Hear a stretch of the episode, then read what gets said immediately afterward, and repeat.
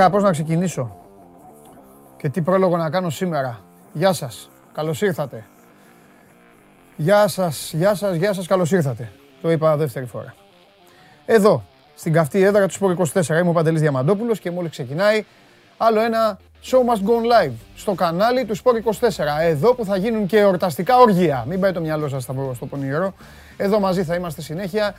Έρχονται ωραία παιχνίδια. Να είναι καλά οι Άγγλοι που έχουν Boxing Day ε, την ε, επομένη των ε, Χριστουγέννων.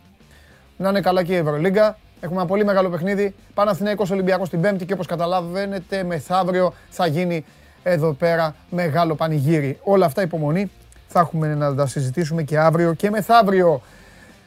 Ε, παρακολουθείτε την εκπομπή στο κανάλι στο YouTube, στο κανάλι του 24 στο YouTube. Μένει και πάνω. Έχουμε και ξεχωριστά αποσπάσματα. Την ακούτε ε, ε, μέσω της εφαρμογής TuneIn στο κινητό, λοζόντανο με ακούτε. Μπορείτε να με ακούσετε και κονσερβοποιημένο με τη μορφή podcast στο Spotify, Android τότε για το αυτοκίνητο.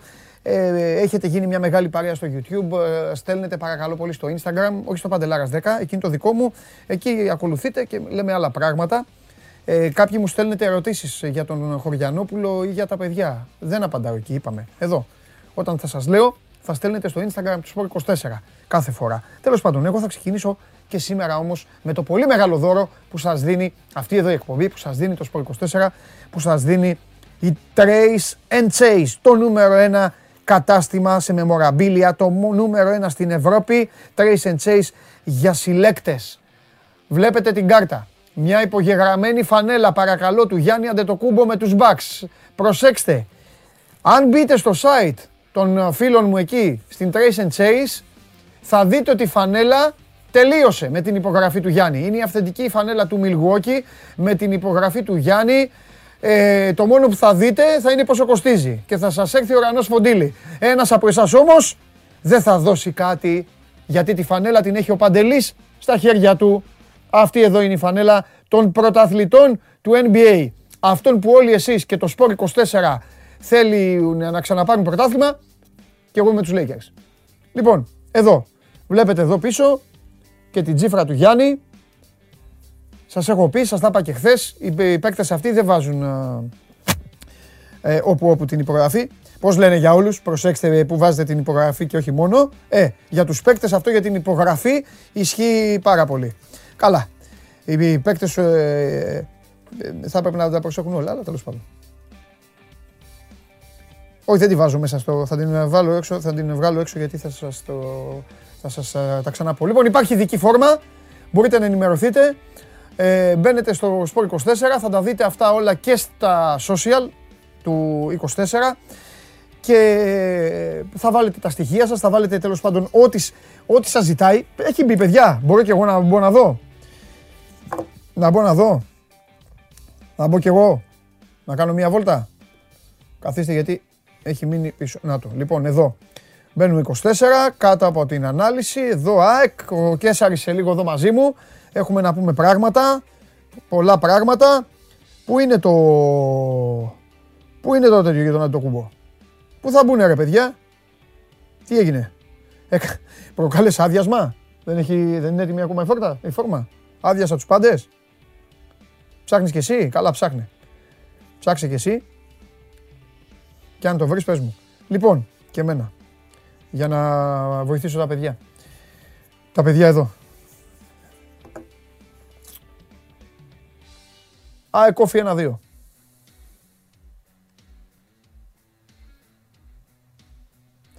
Η διαφορά από τον Ολυμπιακό στο τέλος της χρονιάς, ημερολογιακά, ημερολογιακά, στο τέλος της χρονιάς, πήγε σε διψήφιο νούμερο. Μόλις ενημερώθηκα, κάνετε scroll down, κατεβαίνετε και θα το βρείτε ε, στην κεντρική σελίδα του Sport 24, όπως με ενημέρωσε ο αρχισυντάκτης μας, ο Γιώργος Περπερίδης. Ε, το λέει και ο Χρήστος. Φουλ στο τέλος. Καλά στο τέλος, το βάλα, ε, στο τέλος, εντάξει, τι να κάνουμε. Αφού τρέχουν τα θέματα. Ο, ο, ο Καβαλιαράτος θέλει αυτό. Όταν θα έρθει ο Καβαλιαράτος, να του τα χώσετε. Ψάχνετε να βρείτε να πάρετε τη φανέλα, Εντάξει, και εδώ που τα λέμε, τι θέλετε να, στο, να βάλουν τώρα το δώρο πάνω-πάνω. Έχουμε θέματα. Τρέχουν τα θέματα.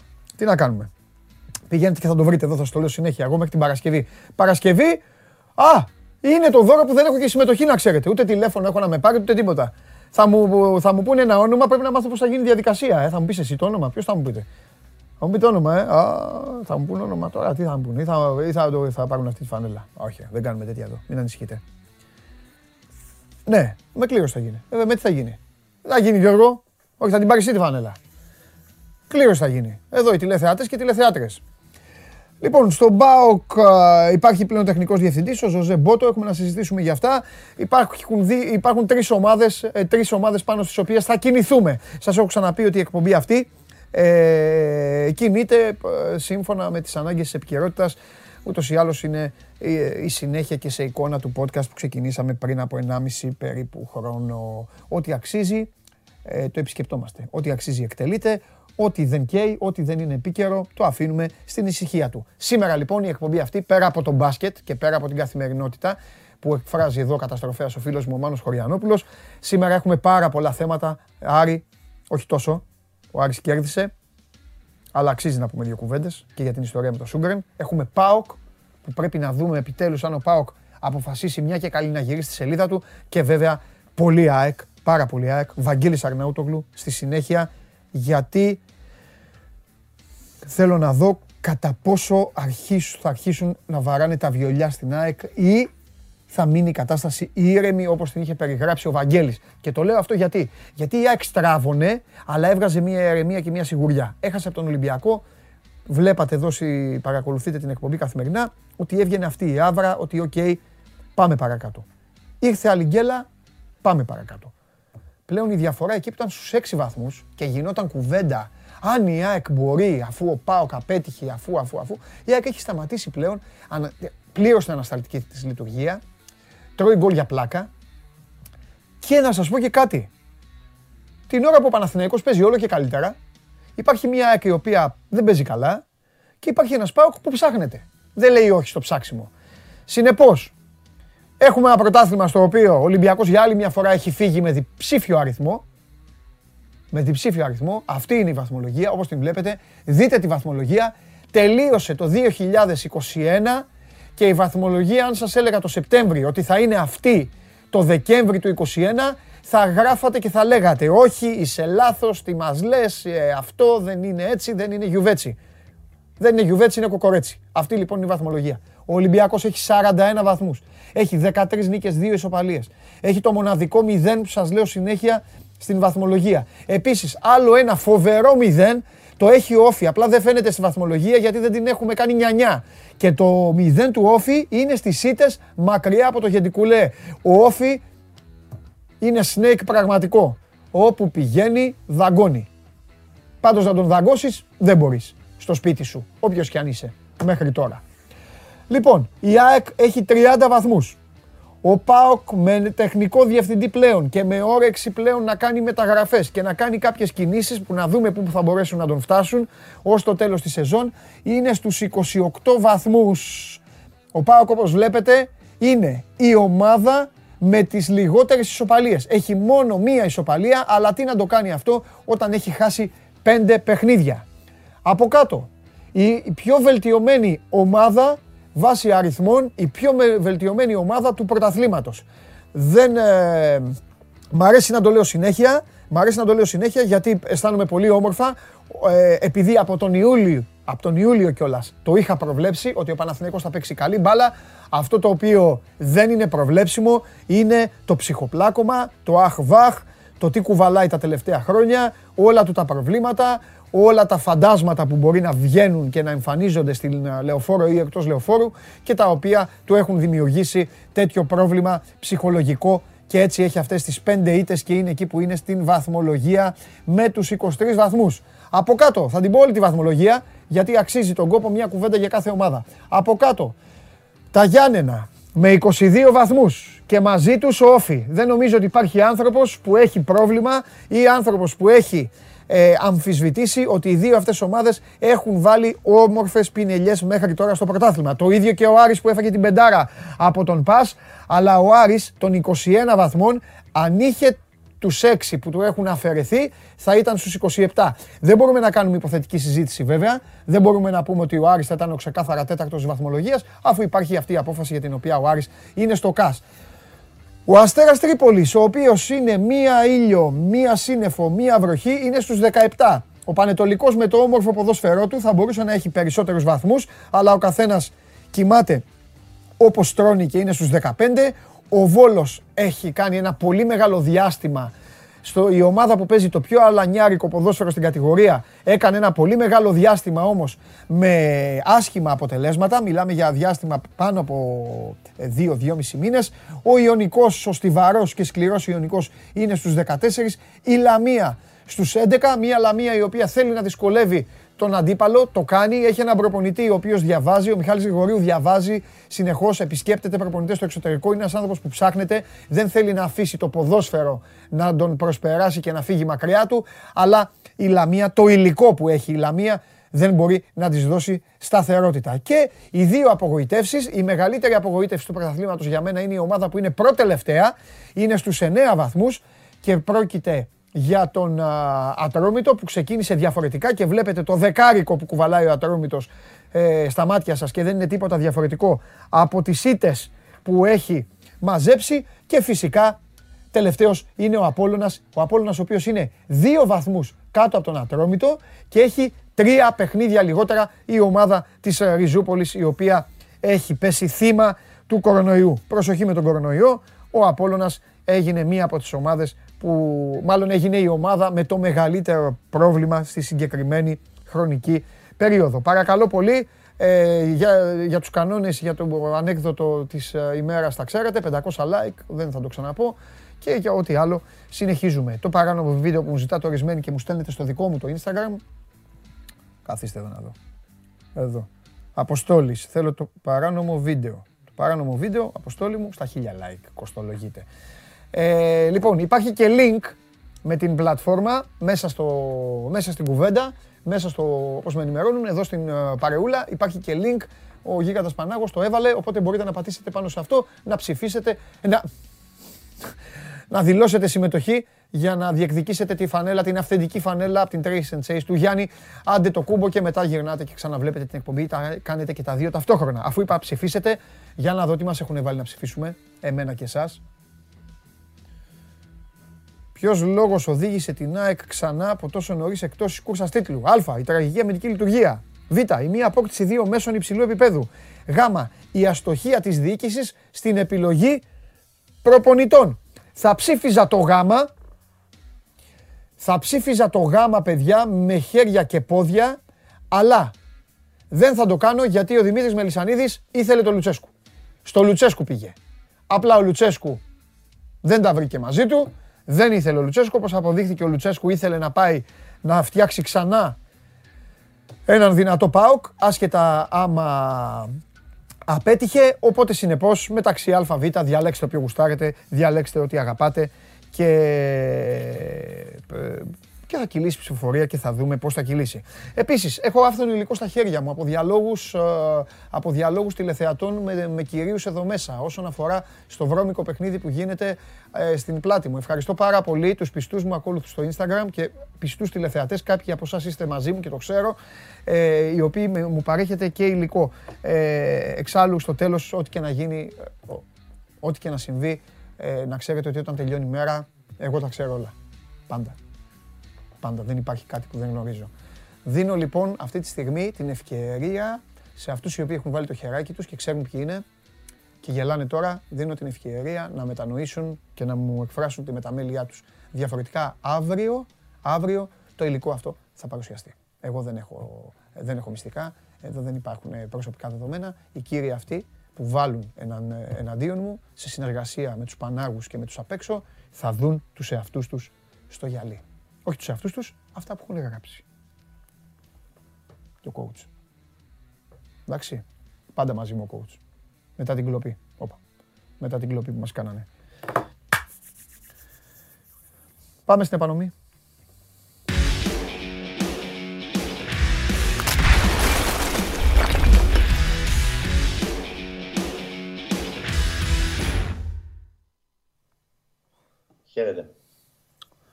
Έλα Δημήτρη μου, Δημήτρης Καλιάπας. Δημήτρη, για ποιο... Πιο εύκολο το είχα ρε φίλε. Το είχα παίξει κι άσο. Ναι. Ε, εντάξει, πιο εύκολο. Κάτι γίνεται, υπάρχει δι, δι, δυστοκία. Δι... Εντάξει, είναι σκληρή ομάδα Ιωνικός, το είπαμε. Τα λέει ήταν για πιο εύκολο χθες. Τι να κάνουμε τώρα; Φάσεις του έκανε του Ιωνικού χθε ο Άρης. Ε, αυτό λέω. Γκολ δεν έβαλε. Στο πρώτο τέταρτο, ναι, έχασε τρεις ευκαιρίες πολύ μεγάλες και ο Τούρμπε έχασε μια πολύ μεγάλη ευκαιρία με κοινή αιστεία την πρόλαβε πάνω στη γραμμή ο Μίγας ναι. την μπάλα και την έδιωξε. Ο Ιτούρμπε, ο οποίος ήταν πάλι από τα πρόσωπα τη ημέρας και όσο ανεβαίνει ο Ιτούρμπε θα ανεβαίνει και ο Άρης. Είναι απόλυτα φυσιολογικό αυτό. Λογικό. Έδειξε και χθε πολλά από τα στοιχεία τα οποία τον έχουν κάνει ε, γνωστό και έχει τέτοια καριέρα μέχρι στιγμής. Και αν και δεν είναι στα επίπεδα που θέλει ο Άκη Μάτιος και στη φυσική κατάσταση, γιατί έγινε αλλαγή στο 65ο λεπτό, ε, δεν είχε άλλες ανάσες. Προτίμησε να πετάξει μέσα τον γκάμα ο coach του Άρη για να δώσει μεγαλύτερη ισορροπία στην ομάδα του. Παρ' όλα αυτά, σίγουρα θα μας απασχολήσει μέχρι το τέλος της χρονιάς αρκετά ο Ιτούρβη, ο οποίος σιγά σιγά ξεκινάει ε, και διεκδικεί θέση ε, βασικού γενικότερα για όλα τα παιχνίδια και όχι μόνο για αυτά ε, στα οποία λείπουν ποδοσφαιριστές οι οποίοι είναι τραυματίες. Πάντως ο Άρης χθες ε, πέτυχε πάλι γκολ από το πέναλτι. Τέταρτο πέναλτι σε τελευταία πέντε μάτς. Μόνο έτσι βρίσκει γκολ και ο Καμαρά και γενικότερα ο Άρης. Γιατί ο Καμαρά έχει πετύχει τέσσερα γκολ φέτος, τα τρία είναι από την Ασπριβούλα. Καλός εκτελεστή πέναλτι ο Καμαρά, αλλά πρέπει νομίζω σιγά σιγά να αρχίζει να ξεμπουκώνει να πετύχει κανένα γκολ ε, μακριά από το πέναλτι. Γιατί έχει βάλει τρία με πέναλτι και το ένα ναι. μετά από transition στο άδειο τέρμα με τον Παναθηναϊκό. Ακριβώς, ακριβώς. Δεν έχει βάλει. Ναι, πρέπει να βάλει γκολ. Γκολ να το ευχαριστεί και ο ίδιος, ρε παιδί μου. Να πάρει μπρος ναι. και ο ίδιος τη μηχανή να βάλει. Ενώ στα φιλικά είχε πετύχει δύο γκολ έτσι όμορφα ναι. σε όσα φιλικά έπαιξε κτλ. Χθες είχε πάλι δύο καλές στιγμές μέσα από την περιοχή, δεν μπόρεσε ναι. να σκοράρει. Καλός χρυσός, αλλά όσο δεν σκοράρει ο Καμαρά, τόσο θα δυσκολεύεται ο Άρης να κερδίζει τις αναμετρήσεις με οποιουσδήποτε αντιπάλους ε, που έχει στο γήπεδο. Ο Καμαρά πάντως έπαιξε και στα πλάγια χθες μετά την είσοδο του Μάνους στο δεύτερο ημίχρονο. Ε, πήγε και έπαιξε ως εξτρέμ με το Μάνο στην κορυφή, δοκιμάστηκε και εκεί. Μπας και είναι πιο αποτελεσματικός. Είχε και ο Μάνος μια καλή στιγμή, δεν μπόρεσε να σκοράρει, δεν βρήκε την μπάλα για λίγο ε, απέναντι στο Χουτεσιώτη. Παρ' όλα αυτά προσπαθεί ο Άκης Μάτζη να βρει μια λύση, έναν τρόπο να, να βελτιωθεί η ομάδα του επιθετικά και να μπορέσει να ξεμπουκώσει ο Καμαρά. Γιατί είναι το σημείο αναφοράς αυτή τη στιγμή. Είναι η ακριβότερη μεταγραφή της ιστορίας του Άρη. Είναι ο ποδοσφαίρι με τις μεγαλύτερες περγαμίνε που ήρθε φέτος για να κάνει τη διαφορά και μέχρι στιγμής δεν την κάνει. Έχουν περάσει, έχει περάσει ο πρώτος γύρος και δεν είναι ο Άρης αυτός που θέλει ο Άκης Μάτιος επιθετικά. Και πολλά εξ αυτών εξαρτώνται και από τον Καμαρά. Ναι, αλήθεια είναι. Τέλος πάντων, τώρα εγώ αν ήμουν ο Μάτζιο θα άφηνα δύο αμυντικά χαφ. Ναι να μπορούσαν ε, λίγο. Εντάξει, ο Σάσα το κάνει αυτό. Μπορεί ίσως να... ήταν σε πολύ κακή κατάσταση πάντως. Ναι, ναι, όχι, άλλο, άλλο πάνω να πω. Ναι, ναι, γενικά, γενικά. Ναι, το αναφέρω. Θα άφηνα δύο αμυντικά χαφ.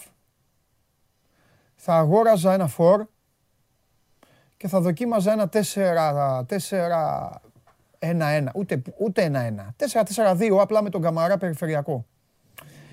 Νομίζω ότι ο Καμαρά με ένα με έναν ε, φόρ περιοχής. Κάτι που δεν έγινε, στη Φούλα με έγινε λίγες φορές να τον βάλουν πίσω από τον Μίτροβιτς. Τον έβαζαν επίσης στο πλάι. Ή μπροστά, αν δεν έπαιζε ο Μίτροβιτς τέλος πάντων. Ναι. Δεν ξέρω, γάμο το. Ίσως, στο, ίσως στο τέλος θα πρέπει να παραδεχτούμε κάποια στιγμή, επειδή εγώ τον έχω σε μεγάλη εκτίμηση τον Καμάρα. Ε, ίσως θα πρέπει να παραδεχτούμε ότι τελικά είναι, είναι εκεί. Είναι εκεί. Δηλαδή είναι ένα πολύ δυνατό παιδί. Κατάλαβες, αλλά αυτό δεν, δεν θέλω να το παραδεχτούμε γιατί μετά είναι άσχημο για την καριέρα του. Ναι.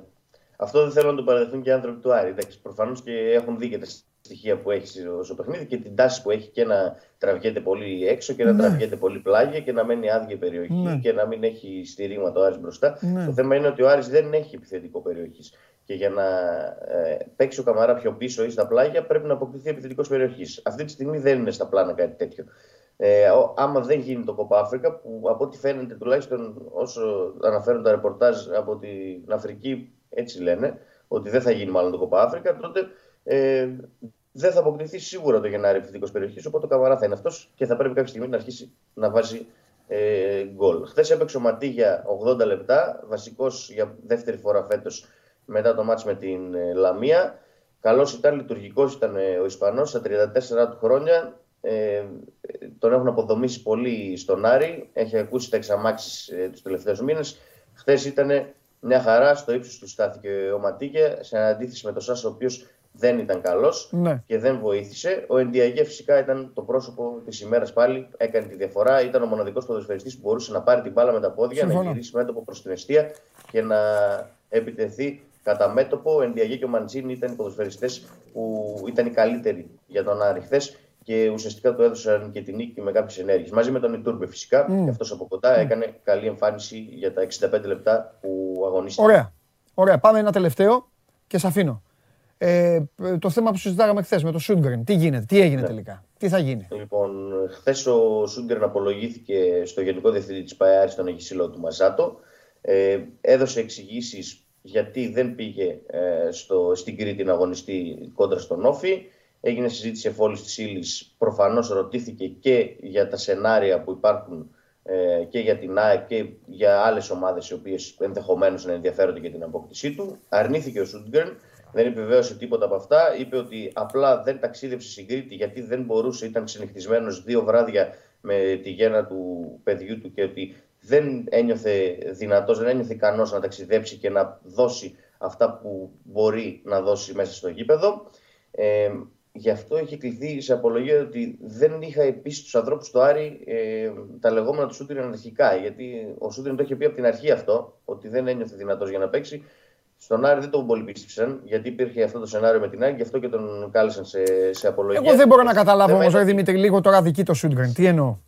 Αυτό θέλω να σου πω και εγώ τώρα. Τι, δηλαδή, περίμενε τώρα. Δεν το συζητάω. Το θεωρώ αστείο και μόνο να κάνουμε κουβέντα ότι το παιδί αυτό ε, γέννησε η γυναίκα του και ήθελε να μείνει. Να μείνει, ε, όχι δύο μέρες, δύο μήνες.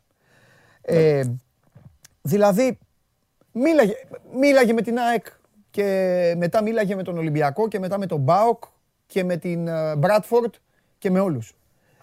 Γιατί να μην πάει στην Κρήτη; Δεν είναι, ναι. καταλαβες. Δεν είναι θέμα ότι δεν θα ναι. πηγαίνει στην Κρήτη επειδή μιλάει με κάποια ομάδα. Και τι; Εκεί νομίζω, ότι, εκεί νομίζω ότι ο Άρης, ο, ο, ο Άρης το έχει χάσει. Δηλαδή... Νομίζω ότι ο Άρης το έχει χάσει από την αρχή μέχρι το τέλος συγκεκριμένη υπόθεση. Ναι. Δηλαδή αδικείται, είναι κατανόητη η έκταση την οποία πήρε το ε, θέμα. βέβαια. Δηλαδή για μια άρνηση του ποδοσφαιριστή που ναι, φυσικά στο συμβόλαιό του είναι προφανές ότι πρέπει να πέσει όλα τα παιχνίδια όποτε είναι στη διάθεση του προπονητή και θα έπρεπε να το κάνει θεωρητικά και αυτό παρά το γεγονός ότι την προηγούμενη μέρα είπαμε ότι είχε ένα πάρα πολύ σημαντικό, το σημαντικότερο γεγονός ε, της ζωής του, ε, υπό φυσιολογικές συνθήκες. Ε, Παρ' όλα αυτά, νομίζω ότι και το πρόστιμο το οποίο το επιβλήθηκε, γιατί εκεί κατέληξε η συζήτηση, στο πρόστιμο το οποίο το επιβλήθηκε γιατί αρνήθηκε να κατέβει στην Κρήτη, είναι τσουχτερό, είναι 20.000 ευρώ, όπως αναφέρει τουλάχιστον η ΠΑΕ Άρης. Είναι πολύ βαρύ πρόστιμο, αδικεί και τον ποδοσφαιριστή και, και την κατάσταση νομίζω. και τον Άρια δίκη. Και τον Άρια δίκη. Ναι, και τον Άρια δίκη. Εκτός αν συμβαίνει κάτι το οποίο δεν μαθαίνεται μέχρι Και τον Άρια δίκη. Ο Άρης, ο Άρης φέτος έχει πάρει, έχει πάρει ε, ε, ε, ο Άρης πρώτα απ' όλα φέτος θεωρεί ότι έχει αδικηθεί. Ε, ψάχνει να βρει τη δικαίωσή του στο ΚΑΣ. Ε, έχει βιώσει πράγματα τα οποία αισθάνεται αδικημένος. Ε, έχει αντιδράσει υπέροχα για μένα στον καυγά του Σάσα με τον... Ε, Μπεναλουάν. Με τον Μπεναλουάν. Πλακωθήκατε, σπίτι σας. Έχουν κάνει πράγματα. Τώρα καλείς τώρα σε απολογία έναν παίκτη. Επειδή γέννησε η γυναίκα του και του ρίχνεις 20 χιλιάρικα και επειδή έχουν φτάσει στα αυτιά σου ότι μιλάει με άλλη ομάδα και δεν... Τέλος πάντων. Ναι, είναι, είναι λάθος, είναι unfair. Ε, είναι λάθος γιατί και μία, να σου πω κάτι, και λίγο να θέλει, κάνει και κακό στη διαπραγμάτευση. Έλα, εσύ είστε τους Σούντγκρεν τώρα. Θα σου πει, έλα εντάξει, αυτοί τώρα εδώ δεν σέβονται. Εδώ γέννησε η γυναίκα μου και μου ρίξαν 20 χιλιάρικα. Και μου λένε ότι μιλάω με άλλη ομάδα. Έφυγα. Ναι, συμφωνώ απόλυτα σε αυτό. Βέβαια, ο Σούντγκρεν γιατί δεν είναι χαρακτήρας αρκετά περίεργος. Το ήξεραν στον Άρη από τη στιγμή που, το, που τον πήραν είναι σκληρός χαρακτήρας, δεν ε, παίρνει για πολλόγια, δεν τσατίζεται εύκολα, είναι οξύθυμος. Τώρα δεν ξέρουμε πώς θα αντιδράσει κι αυτός. Το μεσημέρι είναι να επιστρέψεις στις προπονήσεις. Έτσι. Τέθηκε εκτός ομάδας με τον Ιωνικό, άντε πες, ήθελες να του βάλεις πρόστιμο. Άστο να πάει με τον Ιωνικό να παίξει. Γιατί τι έκανε, τον έθεσε τόσο ομάδας και προπονήθηκε δύο μέρες μόνος του. Για ποιο λόγο. Και βγήκε η διαρροή ότι ο Άρης θα κινηθεί για δεξί μπακ ε, τον Ιανουάριο. Για ποιο λόγο να συμβούν όλα αυτά; Δεν υπάρχουν, έχεις δίκιο. Έχεις δίκιο, δεν υπάρχουν αυτά. Αυτά τα, ναι. αυτά τα κάνεις άμα σου έχει κάνει άνω κάτω ένας στα αποδητήρια. Άμα έχει, σου έχει διαλύσει την ομάδα. Άμα έχει βρει τον προπονητή. Δηλαδή στον Άρη, άμα πάει κάποιος και βρει, το, βρει τον Άκη, τι θα γίνει εκεί πέρα; Θα, θα, θα βάλουν κρεμάλα στο κέντρο του γηπέδου; Δεν μπορεί. Ε, μπορεί να έχει γίνει. Έλα. Μπορεί να έχει γίνει κιόλας αυτό. Αυτά είναι δικά σου. Λοιπόν. Το θέμα είναι ότι ο Σούτγκρεν η απόφαση, ζήτησε συγγνώμη, ε, αποδέχτηκε ότι έκανε λάθος, έτσι τουλάχιστον αναφέρει ο ναι. Και θα κάνει τραπέζι στην ομάδα τώρα για τα Χριστούγεννα, γιατί χάλασε και την ισορροπία της ομάδας για πέντε μέρες που προπονούνταν μόνος, που δεν κατέβηκε στην Κρήτη, που δεν έμεινε έξω με τον Ιωνικό. Και θα τους κάνει το τραπέζι. Αυτά είναι ωραία. Κάνει το τραπέζι, τα κάνουν αυτά οι ομάδες. Ναι. Αυτά είναι ωραία, τα κάνουν οι ομάδες. Θα μπορούσε ο Άρης να έχει μείνει εκεί. Πρόσεξε έχω φάει κόλλημα και σκάλωμα με την, ε, με την περίπτωση της εγκυμοσύνης και της γέννησης του παιδιού. Αν ο Άρης, αν ο Άρης μπορούσε να αποδείξει ότι ο Σούντγκρεν μιλάει με ομάδες, μπορεί να σου, να, σου, να σου λέγα και άλλα πράγματα. Θα σου έλεγα βέβαια ότι είναι η εποχή που μιλάει, ο, μιλάνε οι παίκτες, το είπα και χθες αυτό. Προφανώς. Αν δεν μιλήσεις και εκεί, Μπράβο. Και εκεί δηλαδή δεν μπορείς να του πεις τίποτα. Και χθες όταν τον ρωτήσανε, αν, αν τους έλεγε, ναι μιλάω με ομάδες, μιλάει ο ατζέντης μου. Λύγει το συμβόλαιό μου και μιλάει. Και πάλι δεν μπορούν να του κάνουν τίποτα. Γι' αυτό η ναι. ιστορία λίγο είναι τέλος πάντων. Ναι. Τα λέμε, άντε, έλα, φιλιά, μιλάμε. Καλή συνέχεια. Γεια σου, Δημήτρη.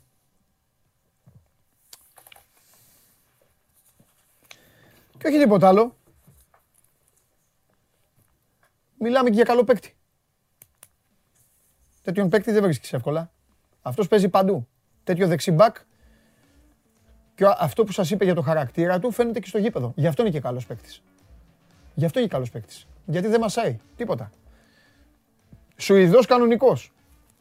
Έλα εδώ να παίξουμε. Άμα είσαι καλύτερος, με κέρδισες. Αλλιώς θα σου αλλάξω τα φώτα. Τον έχω σε μεγάλη εκτίμηση στο Σούντγκρεν. Καλά το έχετε καταλάβει και το ξέρετε. Και πραγματικά με ενοχλεί αυτό που έγινε. 20.000 πρόστιμο τώρα. Γέννησε, γέννησε η γυναίκα του. Δεν πήγε στο Γεντί Κουλέ. OK. Okay. Και ξαφνικά έλα και αν μιλάς με άλλη ομάδα. Ε, και αν μιλάει, αφού λύγει το συμβόλαιο του. Εγώ δεν ξέρω κανένα ποδοσφαιριστή ή μπασκετμπολίστα που λύγει το συμβόλαιο του και δεν μιλάει. Ή δεν τον ενοχλούν ομάδες. Δεν υπάρχει στον κόσμο όλο. Πάμε στο φίλο μου. Έχουμε πολλά να συζητήσουμε με το φίλο μου. Λίγο μου τον έχετε βάλει. Τέλος πάντων. Μετά έχουμε και Κέσσαρε. Ωραία, εκεί έχουμε να πούμε. Για πάμε.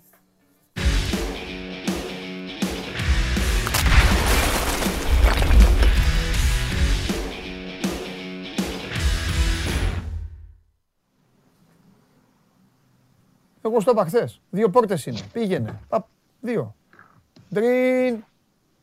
Ο κύριος Σούντγκρεν. Ναι, ο Σάβα ο Τζιομπάνογκλου είμαι. Έλα κάτω, έχω να σου δώσω κάτι. Κατεβαίνει κάτω. Παπ. Πηγαίνεις ε, πλέον... πηγαίνεις, το, τον πηγαίνεις ε, στο αμάξι μέσα. Στο αμάξι εσύ οδηγός, είναι οδηγός ο Μπότο. Ο Μπότο.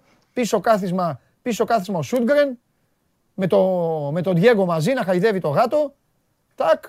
Του δίνεις και, και μια σακούλα Άντε να σας ζήσει αυτό για τα γεννητούρια. Τι άλλο θέλεις; Σου βρήκα δεξιμπάκ.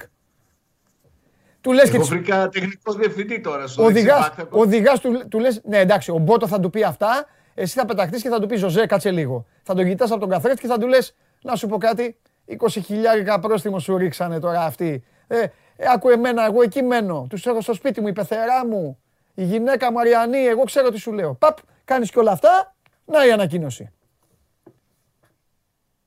Ωραίο σενάριο. Αμέ. Ναι. Και θυμήθηκα και αυτόν που ήθελα να σου πω χθες. Τον θυμήθηκα μετά όταν έφυγα από εδώ στο αυτοκίνητο. Εγώ τα θυμάμαι ή στο αυτοκίνητο, τα μεγάλα ναι. θέματα ή στο αυτοκίνητο ή κάπου αλλού που δεν χρειάζεται να σου πω. Λοιπόν, ο Βιτόλο. Ο Βιτόλο, ναι. Μεγάλος παίκτης. Ο Βιτόλο. Μεγάλη παιχτούρα ο Βιτόλο. Έπαιζε με μισό πόδι, έπαιζε στο Ζάγκρεπ και ο Πάο κέρδιζε την δυναμό και προκρινόταν. Πολύ καλός. Αλλά άμα δεν έπαιρνε λεφτά, άμα δεν πληρωνόταν, άμα έχει καμιά καθυστέρηση, καλή ώρα, ναι. τρελαινόταν. Και πώς να μην τρελαθεί, ρε φίλε; Έφυγε, έφυγε, δεν μπορούσε να βγει στη Θεσσαλονίκη να πάει να πιει καφέ με την απόφαση που πήρε. δηλαδή θα τον είχες και, τον είχες και τζάμπα; Ναι, αλήθεια είναι. Λοιπόν, για Μεγάλη μορφή. Κοίταξε, ε, σου έλεγα χθες ότι υπήρχαν οι πληροφορίες ότι ο Πάουκ είναι κοντά σε απόκτηση τεχνικού διευθυντή. Σου έλεγα ότι οι δικές μου πληροφορίες μιλούσαν για Πορτογάλο και τελικά ε, προέκυψε και το όνομα του Ζωζέ Μπότο, τεχνικός διευθυντής τώρα στην Σαχτάρ Ντόνετ. Μέχρι το καλοκαίρι έχει συμβόλαια, αλλά νομίζω ότι στις αρχές του 2020 θα είναι ήδη στη θεσσαλονικη έρχεται για δυόμιση χρόνια μετά από επαφές που είχε αποκλειστικά και μόνο με τον Ιβάν και τον Γιώργο Σαββίδη. Δεν υπήρξαν μεσάζοντες στην υπόθεσή του. Είναι προσωπική επιλογή της οικογένειας Σαββίδη και για μένα είναι σημαντικό γιατί δείχνει αυτό που ε, υπάρχει ως... Αρχές του 22 ε, θες να πεις, ε, θα έρθει. Γιατί, πότε είπα. Είπες αρχές του 20. Πας το χρόνο πίσω. Του 22. Εντάξει, δουλεύεις πρόχωρης του εσύ. Δεν πειράζει, πάμε.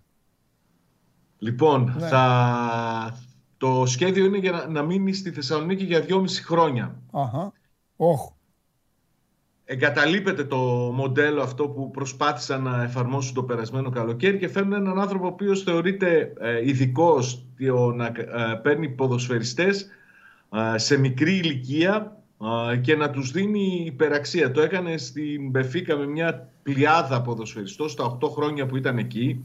Αρχικά οργάνωσε το τμήμα σκάουτινγκ και συνέχεια ανέλαβε αυτός υπεύθυνος σκάουτερ όλου του τμήματος σκάουτινγκ στην ε, Μπεφίκα. Άμα κάτσουν και αραδιάσουμε ονόματα, δεν έχει τελειωμό. Γκαϊτάν, Γκριμάλτο, Πίτσι, Ζήφκοβιτς, Άντρια Ζήφκοβιτς, ούτε 20 χρονών δεν ήταν όταν τον πήρε η Μπενφίκα από την Παρτιζάν Βελιγραδίου. Πήγε στη Σαχτάρ από το 2018 Εντάξει, η Σαχτάρ είναι ιδιαίτερη ομάδα. Έχει παραδοσιακά πολύ καλές σχέσεις με την Βραζιλία. Φέρνει από εκεί πολλούς ποδοσφαιριστές.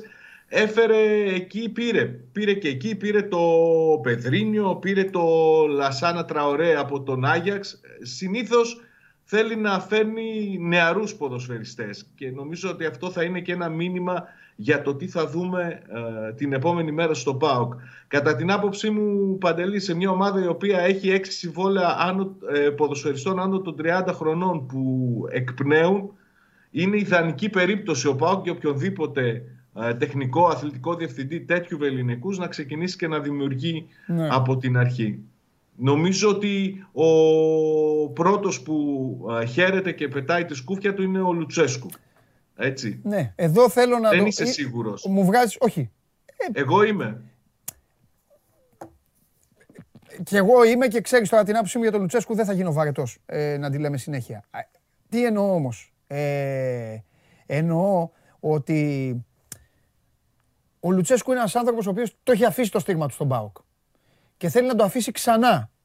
Ναι. Αν, αν η φιλοσοφία του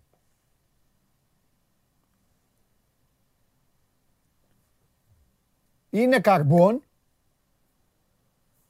τότε μιλάμε ότι ο Πάοκ έχει βρει, ε, ε, έχει ησυχάσει.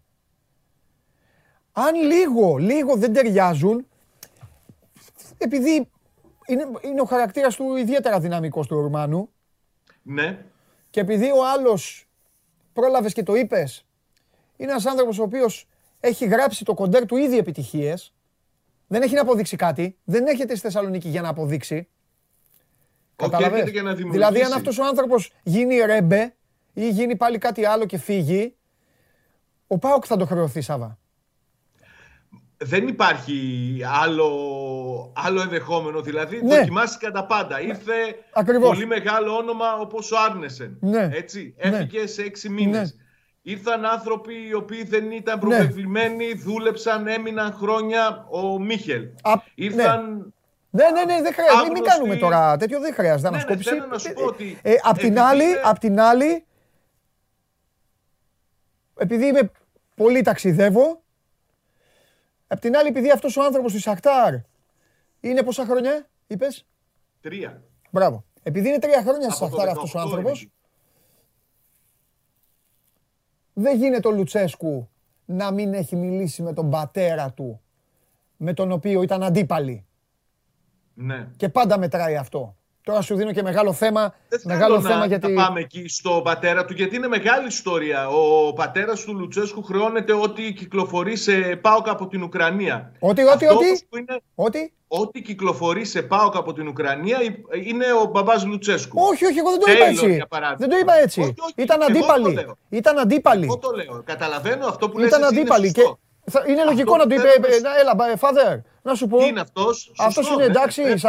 Σας κέρδιζε, σας έκανε να του πει Α, τον, τον, τον δέσαμε κόμπο. Έπαιρνε παίκτη να πει: είναι πολύ καλός, μας δυσκόλευε. Εντάξει, λογικό είναι. Ε, ναι, Εσύ ναι, δεν θα το έκανες. Αυτό είναι σίγουρο. Αυτό είναι δεδομένο. Ε. Αυτό, που σου λέω, αυτό που λέω εγώ ότι πετάει τη σκούφια του Λουτσέσκου για το γεγονός ότι ο Πάοκ αποκτά αθλητικό διευθυντή, νομίζω ότι ε, έχει να κάνει κυρίως με τα προβλήματα που αντιμετώπισε το καλοκαίρι. Ναι. Γιατί όσο και αν προσπαθούμε να κρυφτούμε πίσω από το δάχτυλό μας, οι σχέσεις του Λουτσέσκου με το τμήμα σκάουτινγκ με το, το καλοκαίρι δεν ήταν ιδανικές.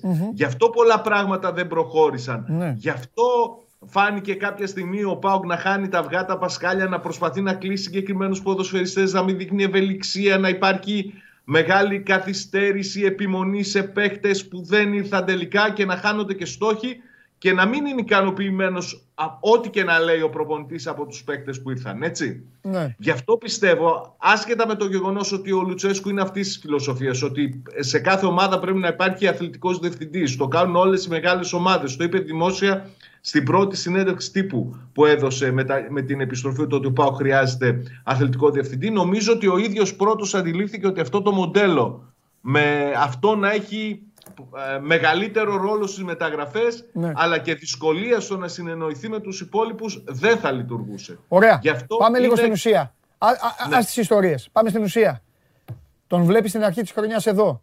Ε, πιστεύεις ότι θα, θα αρχίσει να δουλεύει η ομάδα το Γενάρη, θα κάνει μποτοκινήσεις ή θα έρθει, θα έρχεται, θα βλέπει, θα σημειώνει, θα μαζεύει ώστε η έκρηξη και ό,τι είναι να γίνει να ξεκινήσει από τον Ιούνιο. Οι πληροφορίες οι δικές μου λένε ότι οι συζητήσεις που είχε με τον Ιβάν Σαββίδη και το γιο του ήταν ε, εδώ και καιρό σε πολύ καλό σημείο. Ότι ήδη έχει κάνει προεργασία, ότι ήδη έχει αξιολογήσει το ρόστερ του ΠΑΟΚ. Αυτό δείχνει ότι θα έρθει προετοιμασμένος. Δεν είμαι σίγουρος ότι θα ξεκινήσει από το Γενάρη τις μεταγραφικές κινήσεις με τη δική του σφραγίδα. Ναι. Θεωρώ, επειδή υπάρχουν πολλά συμβόλαια που λήγουν ότι ναι. ε, και ο Πάοκ έχει μείνει πολύ πίσω στο πρωτάθλημα από τη διεκδίκηση ναι. του πρωταθλήματος έχει τεθεί ναι. ήδη νοκάουτ, νομίζω ότι θα χρησιμοποιήσει το υπόλοιπο διάστημα ως μεταβατική, περίοδος και θα, ε, ως μεταβατική περίοδο και θα περιμένουμε κινήσεις το, το καλοκαίρι Στο περισσότερο. Στο παιδό, τέλεια συζήτηση. Το Τζιομπάνογκλου σήμερα πρέπει να μιλάω μόνο με τον Τζιομπάνογκλου. Δεν υπάρχει λόγος να μιλήσουμε με άλλους. Πες μου όμως κάτι. Σε, το άκουσα προσεκτικά αυτό που είπες. Τη βαθμολογία την έχεις δει; Την έχω δει, ναι. Ο Πάουκ τι θέλει να κάνει τώρα; Η ΑΕΚ έχει καταρρεύσει βαθμολογικά σε σχέση, Ε, με, ο την, ΠΑΟΚ θα πρω- κοιτάξει- σε σχέση με την πρώτη θέση. Ο Πάουκ, ο Πάουκ είναι ικανός. Κοίταξε να δεις. Όταν η ΑΕΚ λέει ο Βαγγέλης ότι δεν πολύ ψήνεται να κάνει κινήσεις και η εικόνα της αυτή τη στιγμή είναι μια ομάδα η οποία μόλις περνάει το κέντρο δημιουργεί προποθέσει για κάτι καλό. Μόλις περνάει το κέντρο αντίπαλος, θα τα πούμε μετά με τον Βαγγέλη, δημιουργεί, δημιουργεί τις προποθέσει ότι θα φάει γκολ. Είναι εύκολο για τον Μπάοκ να πει: Έλα να, να πάρω δύο-τρεις παίκτες, να χτυπήσω το κύπελο, να κάνω ένα ωραίο ταξίδι στο υπόλοιπο πρωτάθλημα. Ή δεν τον ενδιαφέρει και αυτό. Αυτό ή, θα θα κάνει. συνεχίσουμε, να- ή θα συνεχίσουμε να βλέπουμε ρε παιδί μου τον Ολυμπιακό να ξεχυλώνει τη βαθμολογία και τον Παναθηναϊκό να παίζει καλή μπάλα και αν δεν είχε όλα του τα προβλήματα, γιατί εγώ πέφτω στη φωτιά για αυτό που θα πω. Αν ο Παναθηναϊκός δεν είχε στο κεφάλι άχι μου Παναθηναϊκός, άχ τι μου έχει κάτσει, ο Παναθηναϊκός θα μπορούσε να βγει εύκολα δεύτερος φέτος. Εύκολα. Κοίταξε, Πάοκ τι θέλει να νομίζω κάνει; ότι ο στόχος του ΠΑΟΚ είναι η δεύτερη θέση σίγουρα. Α. Είναι η διάκριση στο κύπελο, η κατάκτηση του κυπέλου μεγάλος στόχος. Άρα- Και είναι το να πάει όσο μπορεί καλύτερα στην, ε, Ωραία. στην Ευρώπη. Τέλεια. Με το, αυτούς. ότι, το ότι η σφραγίδα του νέου αθλητικού διευθυντή πιστεύω ότι θα μπει στο καλοκαίρι δεν σημαίνει ότι δεν θα κινηθεί το Γενάρη. Α. Ο ΠΑΟΚ θα κάνει τρεις κινήσεις, Ναι. πιθανότατα τρεις κινήσεις και έχουμε αναλύσει τις θέσεις. Ναι. Ε, μεσοεπιθετικό, ε, ακραίο ε, πλάγιο μπακ και ίσως έναν ε, μεσοαμυντικό. Ναι. Ακόμα. Αυτές είναι οι θέσεις στις οποίες θα ενισχυθεί ο Πάουκ δεδομένα. Ήδη Ωραία. έχουν γίνει κινήσει για αυτό το πράγμα. Πάμε σε άλλο τώρα. Δεν τα περιμένει όλα που Εντάξει, έλα, σταμάτα τα ποίηματα, έλα να παίξουμε τέννη. Ήμαρτον, Παρακαλώ. ήμαρτον. Και έχεις γίνει Χριστοφιδέλης. Λοιπόν, ήμαρτον. Εσύ δεν ήσουν έτσι. Πάμε, άλλο. Budget. Θα του δώσουν λεφτά. Αυτός έχει πολύ Όταν- καλό όνομα. Είναι καλός αθλητικός διευθυντής, τεχνικός διευθυντής, κύριε Σάβα. Σας τα λέω από σήμερα αυτά.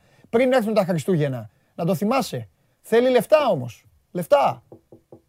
Όταν η επιλογή του είναι προσωπική, Ναι. την έχει κάνει ο Ιβάν Σαββίδης Ναι. και χωρίς να αφήσει κανένα να μπει ενδιάμεσο, Ναι. πήγε και έκανε ο ίδιος οι συζητήσεις με τον συγκεκριμένο άνθρωπο και στην ουσία είναι αυτός που τον έπεισε να έρθει στη Θεσσαλονίκη να αναλάβει τον ΠΑΟΚ, αυτός που καθαρίζει το υπόλοιπο του συμβολέου που έχει με τη Σαχτάρ Ντόνες αποζημιώνοντάς της, πιστεύω ότι είναι σφραγίδα ότι θα τον στηρίξει όσο μπορεί. Και δεν θα το στηρίξει ξοδεύοντας αυτά τα νούμερα που ακούγαμε χθες 160 εκατομμύρια ή 80 εκατομμύρια τα τελευταία δύο χρόνια. Ναι. Θα το στηρίξει για να δημιουργήσει τη μαγιά, ως- τη μαγιά ώστε να πάρει από αυτόν α, να, να βγάλει κέρδη ως ΠΑΟΚ από την υπεραξία των ποδοσφαιριστών που θα έρθουν. Άρα Αυτή η πιτσι- νομίζω είναι η στόχη. Άρα είναι αροί που, που δικαίως φωνάζεις να παίζουν. Να ελπίζουν τα παιδιά. Έτσι πιστεύω. Γιατί ναι. όταν γίνεται πάντα αυτό, πάντα υπάρχει και η ανησυχία. Ωχ, τώρα θα έρθει κανένα ε, κανένα καράβι και θα μολύσει παίκτες Νοτιοαμερικάνους ή ε, Πορτογάλους. Γιατί έχουμε γίνει. ε, Είμαστε η, η Πορτογαλία Β' έχει γίνει η Ελλάδα. Κοίταξε, δεν κοιτάνε εθνικότητες εκτός από αυτές που καλύπτουν τις θέσεις των ξένων Ναι. στον ΠΑΟΚ. Έτσι και είναι δεδομένο όλα αυτά τα χρόνια. Αλλά το ότι θα γίνει προσπάθεια να αλλάξει ριζικά η, ο μέσος όρος ηλικίας, να πάει παρακάτω, να έρθουν νέοι, νέοι ποδοσφαιριστές να, να αναδειχθούν μέσα από τον ΠΑΟΚ, νομίζω ότι θα είναι δεδομένο. Αλλά ξα, επαναλαμβάνω, δεν το- πρέπει να βλέπουμε ότι έρχεται ένας ε, άνθρωπος ο οποίος ε, θα κάνει από τον πρώτο χρόνο μεταγραφές για να παίρνει τα πρωταθλήματα και να ξοδεύει τα λεφτά του, του Σαββίδη. Νομίζω ότι είναι μέσα στο ευρύτερο σχέδιο που έχει εδώ και καιρό στο μυαλό του ο Ιβάς Σαββίδης Ναι. που λέει ότι κάποια στιγμή ότι ο ΠΑΟΚ θα πρέπει να, να μεγαλώσει τα, τα έσοδά του, να, να δημιουργεί υπεραξία στους ποδοσφαιριστές, να βγάζει ποδοσφαιριστές, να, να γίνεται βιτρίνα ποδοσφαιριστών για να μπορεί να καλύπτει τα, τα έξοδά του από, από τα έσοδα τα οποία φροντίζει να εξασφαλίζει. Μάλιστα. Πάντα Ωραία. όμως με γνώμονα και τις αγωνιστικές επιτυχίες, έτσι. Δεν θα γίνει φυτόριο ο ΠΑΟΚ. Οι στόχοι θα παραμείνουν υψηλοί. Μάλιστα. Ωραία.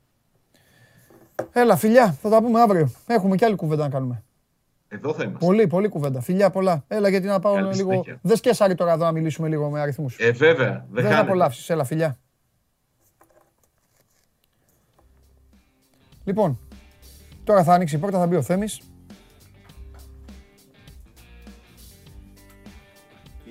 Καλό το φίλο μου. Τι να γίνει τα ίδια. Τι γράφεις, δεν τσακώνεσαι. Με τον Πανάγο. Α, Με τον Πανάγο. σπουδαία επιλογή. Κράζουν τους αφήνεις. Στέλνουν λίγο ένα πιπεράτο, ένα τέτοιο, τους δίνει. Ό,τι να είναι. Αυτό που σας λέω, αυτό που σας λέω, περιμένετε ένα λεπτό, ένα λεπτό ξανά και συνεχίζετε και λέτε πάει, φύγανε, κάνανε, ράνανε. Αυτό δεν μπορώ να το Εντάξει. καταλάβω. Δεν μπορώ να το καταλάβω. Είναι σαν- Σαν το θέατρο, ε. Παλιά- Σε στα- λίγο ξεκινάει η παράσταση. Ναι. Μπαίνεις μέσα, το έχεις πει. Σε λίγο ξεκινάει η παράσταση. Μπαίνεις μέσα και λένε Φύγανε, δεν θα γίνει. Ε, δεν θα γίνει καθόλου. Παλιά στα 90s που κόλλαγε την Πα- Περπερίδη, Ε, φίλε, δεν γίνεται. κάπου τράβαγε ένα καλώδιο και σταμάταγε η μουσική στα κλαμπ και κάναν όλοι, γινόταν χαμός. Που ήταν το καλύτερο σπίτι της βραδιά στο Μάξι. Ναι, ναι, ναι. ναι. Γινόταν πανικός Ναι, μετά. ναι, ναι. Λοιπόν, να το πιάσω από την αρχή από την, για την ΑΕΚ. Κρίμα θα το χάσουν τώρα όσο φύγανε. Πάμε όμως. Δεν έφυγε, κανένα, δεν έφυγε κανένας, όλοι εδώ είναι. Όχι, δεν ρε, φοβάσαι έχουμε τίποτα. Φύγει. Πάμε, πάμε. Ε, δεν είμαι θεμεστοκλή, παιδιά, μακάρι να ήμουν θεμεστοκλή. Δεν είναι, παιδιά, δεν είναι. Το ξέρω από τον πατέρα Θα μου. είχα, συγχωρεμένο. Δεν είναι το... Θεμιστοκλής. θα είχα γαμάτο Έτσι. όνομα. Κι εγώ θα, αυτό. θα κόρτασα την πιο cool μέρα του χρόνου. Ναι, ρε. Μακράν της δεύτερης. Το- ε, ε, ε, α, και επίσης του λέγα και άλλο του πατέρα μου. συγχωρεμένο. Έλα, τι Του του έλεγα λέγες; γιατί να με λένε παντελή και να σε λένε Θεμιστοκλής και να μην είχαμε ε, δύο ονόματα. Σωστό. Φοβερό, Εμένα με φοβερό. φωνάζουν θέμη. Ναι. Το, δηλαδή, Εντάξει, σχεδόν- ωραία. πάντα αλλάξω.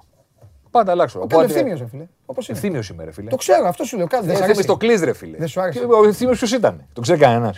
Βγήκε στον δρόμο και πες ποιος ήταν ο Ευθύμιος. Ξέρει κανένας ποιος ήταν ο Α, Ευθύμιος. ναι, ναι. Ο Θεμιστοκλής ήταν γίγαντας.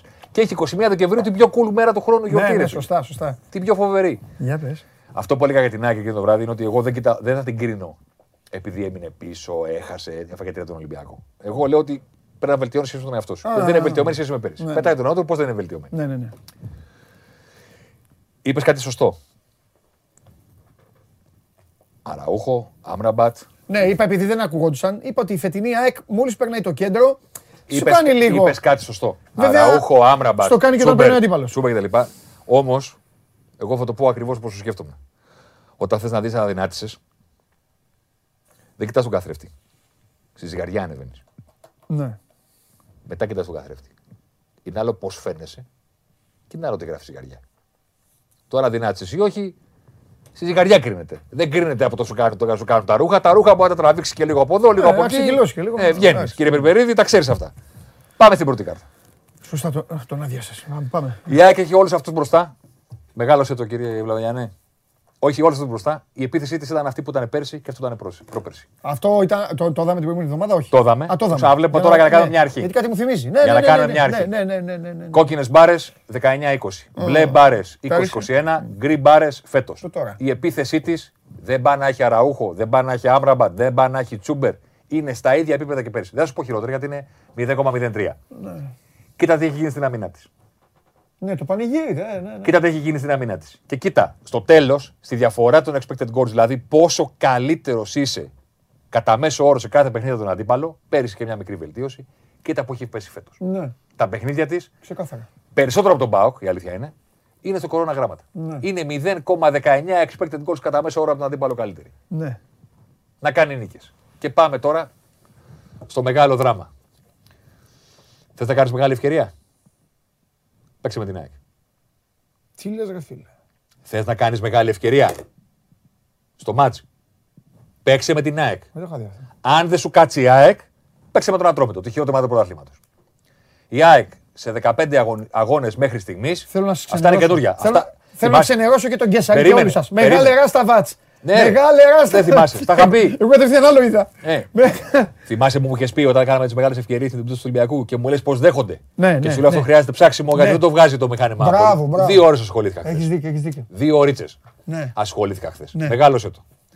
22 μεγάλες ευκαιρίες έχει επιτρέψει στους αντιπάλους της για γκολ. Δεν μετράμε τα πέναλτι.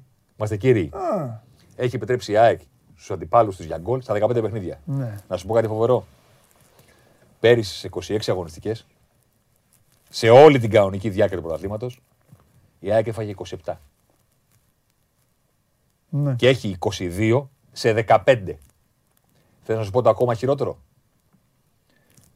Πρόπερση το 19-20, η ΑΕΚ επέτρεψε στους αντιπάλους τους 22 μεγάλες ευκαιρίες για γκολ σε όλο το πρωτάθλημα. Και τα play-off; Όχι. Α, Κανονική εντάξει, περίοδο εντάξει, μετράμε γιατί εντάξει. τα playoff είναι άλλες Είναι ομάδες. άλλες, ναι, ρε παιδί Δεν παίζουν μου. όλοι με όλους. Ναι, σωστά. Είναι διαφορετικό. Εντάξει. Άλλοι παίζουν από πάνω, άλλοι παίζουν από Ναι, και κάτω. απλά, 26 ρωτάω, αγωνιστικές. Μην ρωτάει και ο κόσμος, ναι. 26 αγωνιστικές. Σε ένα ολόκληρο πρωτάθλημα το 19-20 η ΑΕΚ έφαγε 22 μεγάλες ευκαιρίες για γκολ και φέτος έχει φάει αυτό το νούμερο σε 15 παιχνίδια. Να σου πω το ακόμα χειρότερο. Από αυτές τις 22 μεγάλες ευκαιρίες για γκολ, η ΑΕΚ μέχρι στιγμής στο πρωτάθλημα, φέτος, έχει φάει μόνο 6 γκολ. Είναι και τυχερή. Είναι και τυχερή. Εγώ δεν μετράω τα γκολ που έφαγε. Εγώ σου λέω την αμυντική σου Εντάξει, λειτουργία. Και ο τερματοφύλακας. Εγώ σου λέω την αμυντική σου λειτουργία. Δεν με νοιάζει το αποτέλεσμα. Όταν μιλάμε για απόδοση, μιλάμε για απόδοση. Άμα οι άλλοι βγαίνουν τέτα τέτ, έχεις πρόβλημα. Το αν μπήκε η μπάλα μέσα ή όχι. Είναι, όχι, είναι, Δεν με ενδιαφέρει όχι, εμένα. είναι πρόβλημα του άλλου που δεν το βάλε. Ναι, κοίταξε το εσύ. Κοίταξε τη βαθμολογία και πες, χάσαμε ευκαιρία, δεν χάσαμε ευκαιρία. Εγώ μιλάω για την απόδοση. Ναι. Και είναι και τυχερή. Έχει φάει από αυτές τις 22 μεγάλες ευκαιρίες 6. Θυμάσαι που σου έχω πει ο μέσος όρος αποτελεσματικότητας είναι 38 με 40%. Θα έπρεπε τουλάχιστον να είναι στα 8 γκολ. Ναι. Παθητικό. Και είναι και τυχερή είναι στα 6. Από κάτω Πάοκ τον βλέπεις. Τον βλέπεις τον Πάοκ. Βελτίωση του Άρη χαμηλά. Ολυμπιακός, Πας Παναθυναϊκό, Αστέρας. Οι καλές ομάδες που σου έχω δείξει στην επίθεση. Ναι. Είναι ναι, καλές στην ισορροπημένες, άμυνα. ισορροπημένες. Είναι καλές στην άμυνα. Βέβαια, βέβαια. Το, το θυμάσαι τώρα αυτό που σου λέω την προηγούμενη Βέβαια, εβδομάδα. βέβαια. Λοιπόν, πάμε. Αλλά είναι τεράστιο το νούμερο. Τεράστιο το νούμερο του Ράσταβατς. Τέσσερις. Είναι απίστευτο το νούμερο του. Τέσσερα. Τέσσερις. Πω, πω. Τέσσερις. Είναι η πιο αδικημένη. Τεράστιο το- νούμερο. Στο είπα την προηγούμενη εβδομάδα. Ναι. Είναι η πιο αδικημένη τη βαθμολογία ομάδα του πρωταθλήματος. Πω, πω, Μπορεί να, υπο- να ισορροπήσει, μπορεί και όχι. Ναι. Δεν το ξέρεις. Εγώ θα θα του φτιάχνα ένα άλλο συμβόλαιο τώρα, αυτή τη στιγμή. Αν Πάμε δεν το- λοιπόν, αφού φύγουμε από το θες να κάνεις μεγάλη ευκαιρία, παίξε με την ΑΕΚ. πάμε στην επόμενη κάρτα. Με άλλο τίτλο. Μεγάλος ότι. Πήγαινε ευθεία. Εδώ είναι οι φάσεις που έχουν δεχθεί οι ομάδες από άμεσες επιθέσεις. Άμεση επίθεση τι ορίζει η όπτα. Να ξέρετε όλα αυτά δεν τα βγάζει ο Κεσάρη. Ανάκτηση, έτσι. Κάτω από τη σέντρα ξεκινάς. Ωραία. Σου κλέβω την μπάλα. Ξεκινάς κάτω από τη σέντρα. Γίνεται απομάκρυνση στην περιοχή. Δεν χρειάζεται να κλέψεις την μπάλα. Κάνεις. Παίρνω την μπάλα εγώ δηλαδή. Για να Ρε παιδί ξεκινήσω. μου, κάνεις εσύ μια σέντρα. Ναι. Διώχνει αμυντικός. Μπράβο. Την υποδέχεται ο Μπουχαλάκης κάτω από τη σέντρα. Οκ. Δεν την κλέβει από κανένα. Όχι. Έχει την μπάλα κάτω από τη Και σέντρα. ξεκινάει. Και τη μεταφέρει γρήγορα στην επίθεση. Ναι. Ναι. Και καταλήγει ή σε τελική προσπάθεια ή σε πάτημα στην αντίπαλη περιοχή. Αυτό είναι η άμεση επίθεση. Αλλά πρέπει να ξεκινήσεις πα- κάτω από τη σέντρα. Ναι, για το πάω γιατί, για να πω τι σχέση έχει το αμυντικό transition, καταλαβες. Αμυντικό transition, Γιατί κάτω το, δηλαδή το χθεσινό γκολ που τρώει το δεύτερο Αυτό είναι. το ξεβράκωμα του Αυτό αμυντικού είναι. Αυτό transition είναι. της ΑΕΚ. Αυτό είναι. Α, εσύ το θέτεις όμως λίγο Να με, το. με Κάτω από οργανωμένη... τη σέντρα είναι. Πού ξεκινήσει όφη; Α, εννο... α, εντάξει, μπέρδεψα. Κάτω από τη Εγώ- σέντρα είναι. Ανάποδα. Νόμιζα κάτω από τη σέντρα Όχι. η ομάδα που. Εντάξει. Τέλεια. Έχει ο αντίπαλος την Τέλεια, μπάλα το στη πιάσα. δική, του- στο δικό του μισό του κηπέδου και φτάνει στην περιοχή σου. Και ξεκινάει. Ναι. Μόνο ο Ιωνικός. ναι. Περισσότερες φάσεις από την ΑΕΚ στο φετινό πρωτάθλημα με αυτόν τον τρόπο, με άμεσες επιθέσεις, έχει δεχθεί μόνο ο Ιωνικός που ανέβηκε μετά από 14 χρόνια. Και όχι πολλές, μία. ναι. Δηλαδή ο Ιωνικός έχει μία παραπάνω από την ΑΕΚ. Μόνο για μία παραπάνω δεν έχει την πρώτη θέση η ΑΕΚ και σε αυτό. Ναι, ναι. Το βλέπεις τον μπα Άλλο βλέπω, άλλο πάω να πω. Αυτός ο κακομοίρης ο Απόλογα. Βέβαια, ο Απόλογα έχει 12 παιχνίδια. και παίζει και χαμηλά. Πρόσεχε. Αυτό πήγα να πω, ναι. Παίζει, και- παίζει και χαμηλά. Πολύ, όμως. πολύ χαμηλά. Οπότε Α, ε, η επίθεση του, αλ- του αντιπάλου ξεκινάει με build-up. Είναι η ομάδα που περιμένει. δυσκολίες, ναι. Ναι, εδώ το θέμα είναι ότι αν είσαι ομάδα όπως ο Παναθηναϊκός, όπως ο Άρης, όπως ο Ολυμπιακός, όπως ο Πάοκ που έχεις εσύ την μπάλα, Εύκολα θα σε θα, θα συμπεράσει. πρέπει σε αυτό το νούμερο να είσαι χαμηλά. Ναι. Πούντο. Και, με, ε, κάτω μικρό. Εδώ ο κόσμος της ΑΕΚ που παρακολουθεί ή οποιοδήποτε άλλος, ναι. πέρα από τα νούμερα, τα οποία παιδιά τα νούμερα δεν παίζουν, ε, δεν είναι μόνα τους, βγαίνουν από το γήπεδο. Ε, καλά, ναι. ναι. Ναι, από το γήπεδο βγαίνουν, δεν τα βγάζει κάποιος στο μυαλό του. Α θυμηθεί οι φάσει. Το 2-1 το Απόλλωνα στη Ριζούπολη. Το 2-1. Τρεις φορές. Την ευκαιρία τη χάσαν τρεις φορές μέχρι να τη βάλουν. Ναι. ο Απόλλωνας. Του Έκα- Ολυμπιακού ε- το- Έκανε ο Τζαβέλας. Ναι. Ε, Νόμιζες ότι τρέχεις σαν το Μάικλ Ναι, Τζάξον ναι, και ναι, ήταν ναι, στη ναι, διάθεση. ναι, ναι, ναι. Περπερίδη, γελάς. Το 2 το δύο είναι του Ολυμπιακού. Και στο Γεντικουλέ ένα τέτοιο. Το 2-1 πράγμα. του Ολυμπιακού. Ναι, το 2 είναι του Το 2-1 Ολυμπιακού. του Ολυμπιακού. Το 2-1 χθες. Καλά, το χθεσινό ήταν. άστο. Δηλαδή, εγώ σου μιλάω και γκολ τα οποία έχουν Ναι. προέρθει. Αλλά το αν θα μπει η μπάλα γκολ ή όχι, γιατί το. του όφη το, τη χαμένη ευκαιρία στο πρώτο μήχρονο του Λάμπρου. Σωστό και αυτό. Γι' αυτό δεν μετράμε Το γκολ. έσπασε, ναι. Γιατί τα γκολ, ξέρεις, είναι και λίγα στο ποδόσφαιρο. Τι να σου πω τώρα, έχουν φάει 4, έχουν φάει 3. Όχι, όχι, καλά κάνουμε και μετά. Οι επιθέσεις είναι το θέμα. Ε, βέβαια, ναι, ναι, σωστό. Μα αυτή είναι. Αυτό μετά είναι και οι προπονητές. Μόνο ο Ιωνικός που ανέβηκε μετά από 14 χρόνια Ναι. περνάει για μία φάση, όχι για πολύ, Ναι. την ΑΕΚ στις φάσεις που έχει δεχθεί από άμεσες επιθέσεις. Μπράβο όμως στο Σπανό, θα σας πω κάτι και μπράβο στο Θέμη Κεσάρη. Εσύ κοιτάς από κάτω τα Και- υπόλοιπα. Όχι, και μπράβο στο Σπανό του Ιωνικού, γιατί τον Ιωνικό τον είχαν για πολύ ταμπουρό ομάδα. Αυτό δείχνει ότι ο Ιωνικός δεν παίζει. είναι. Ναι, ότι παίζει. Ω, παίζει. Και ανεβαίνει, ναι, ναι, ναι. ναι, Παίζει. ναι, Προσπαθεί ναι. να σωθεί παίζοντας. Ναι, ναι, ναι, ναι. Προσπαθεί να σωθεί παίζοντας. Μπράβο, μπράβο. Εδώ θα σου πω και κάτι άλλο, το οποίο δεν είναι κάρτα. Αν μπορεί να την αφήσει ο Βλαβιάνο, θα την αφήσει. Αν θέλει να κάνει rotation, να κάνει rotation, Έλα, δεν με πες, ενδιαφέρει. πες, πες, πες, πες. Θα σου πω και κάτι άλλο. Το βλέπει τώρα αυτό ο κόσμος της ΑΕΚ και σου λέει: Ωραία, έχουμε πρόβλημα στην άμυνα. Μάλιστα. Δεχόμαστε μεγάλες ευκαιρίες. Δεύτερη κάρτα. Τρίτη κάρτα. Δεχόμαστε μεγάλες ευκαιρίες με γρήγορη μετάβαση μπάλας. Οπότε έχουμε και στα χάφη. Άρα, κύριε Κέσσαρη, γιατί μας κακολογούσες που παίξαμε πίσω με τον Παναθηναϊκό, αφού όταν είμαστε ψηλά γίνεται πάρτι. Και έρχομαι και εγώ εδώ και λέω κάτι που δεν το έχω σε κάρτα, αλλά να το συζητήσουμε. Γιατί όταν έπεσε η ΑΕΚ χαμηλά, αμήνθηκε καλά, με τον Άρη για να κερδίσει 2-1 το χάνει ο Καμαράς στη μικρή περιοχή. Με τον Παναθηναϊκό για να κερδίσει 1-0 το χάνουν τρεις φορές στη μεγάλη περιοχή στην ίδια φάση. Θέλω να πω ότι αυτή τη στιγμή εγώ βλέπω ένα πράγμα στην ΑΕΚ το οποίο δεν μπορώ να βρω εύκολα το πώς λύνεται. Είναι ψηλά στο γήπεδο. Γιατί αφού σου είπα, προσόντα είναι και πρόσωπα. Να, Μεταγραφές να το τελεία. ολοκληρώσω. Είναι ψηλά στο γήπεδο. Τρέχουν. Ναι. Πέφτουν χαμηλά στο γήπεδο. Ναι. Το σταυρό μας θα μην το κάνει ο Καμαρά από τη μικρή περιοχή και γίνει 2-2 με τον Άρη. Και εκεί θα λέγανε πέσανε με 10. Με τον Παναθηναϊκό.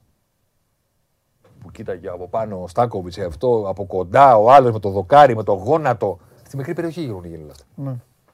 Και σε ρωτάω, ποιος από τους Βράνιες, Τζαβέλα, Μητογλου που τον έβαλε ο Γιάννη για να κερδίσει ύψος και τι να κάνει ο άνθρωπος, μπορεί να παίξει ψηλά στο γήπεδο. Θα είναι καλά.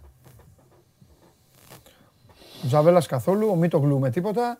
Ε, λίγο βράνιες, αλλά και ο βράνιες Τον πόσο. πήγανε χθες Ένα βόλτα. 20 λεπτό μπορεί. Ναι, δεν μπορεί, δεν μπορεί άλλο. Εντάξει. Τον πήγανε χθες σαν περιστρεφόμενη πόρτα. δεν τον μπορεί. πήγανε. Μεγαλώνει, έχει και τη. Θολώνει Δεν μέσα. είναι και το Ναι, στυλ και του. το στυλ Ο του, Βράνιε ναι, ναι. είναι, ο Βράνιες είναι Λόβρεν. Βάλε με την περιοχή Ναι, και θα, εγώ θα φάω. Να θα τσακώνω. φάω, Ναι, ναι, ναι. Το κάνω. να τσακώνομαι, να κάνω μονομαχίες. Αυτό το στυλ αμυντικού πλέον είναι για ομάδες που παλεύουν για τη σωτηρία. Ναι. Οι ομάδες που θέλουν να, να παίξουν δεν μπορούν να έχουν αμυντικούς οι οποίοι αντιλαμβάνονται το ποδόσφαιρο. Ότι α, θα, πάω, θα κολλήσω πάνω στον παράλες και θα παίξουμε ξύλο. Αυτό και θα το σταματήσω έτσι. Ναι. Δεν είναι άμυνα αυτό το πράγμα πλέον. Ναι. Άμυνα είναι ένας στο χώρο, να είσαι ψηλά, χρειάζεται πολλά πράγματα. Δεν είναι το του πήρα την κεφαλιά, μου πήρε την κεφαλιά. Ναι, και αυτό σημαντικό είναι, μην, μην, μην παρεξηγηθώ. Εντάξει. Αλλά δεν είναι πλέον η άμυνα που είναι ο Μπαράλες να πάει ο Καλιτζάκη πάνω του και να τσακώνονται δύο ώρες. Και ο, δεν ξέρω κι εγώ ποιος άλλος από το, την παλιά εποχή του ποδοσφαίρου. Δεν νομίζω ότι αυτό το πράγμα έχει την απολύσει γιατριά. Όχι, δεν το καλοκαίρι. Δεν ξέρω. Θα παίξει τώρα, εντάξει. Να σου πω κάτι. Επειδή οι παίχτες δεν ξέρω αν θα αλλάξει. Επειδή συμφωνώ μαζί σου ότι κάποια πράγματα είναι συστημικά, αφορούν τα χαρακτηριστικά των παιχτών και γενικότερα παθογένει και δεν είναι και εύκολο να διδάξεις πράγματα. Κατά τη γνώμη μου την ταπεινή, ο μοναδικός τρόπος που έχει η ΑΕΚ λίγο να βελτιωθεί σε κάτι είναι να αγνοήσει εντελώς αυτό το πρόβλημα, γιατί δεν λύνεται, και να γίνει πιο θετική. Δεν υπάρχει άλλος τρόπος.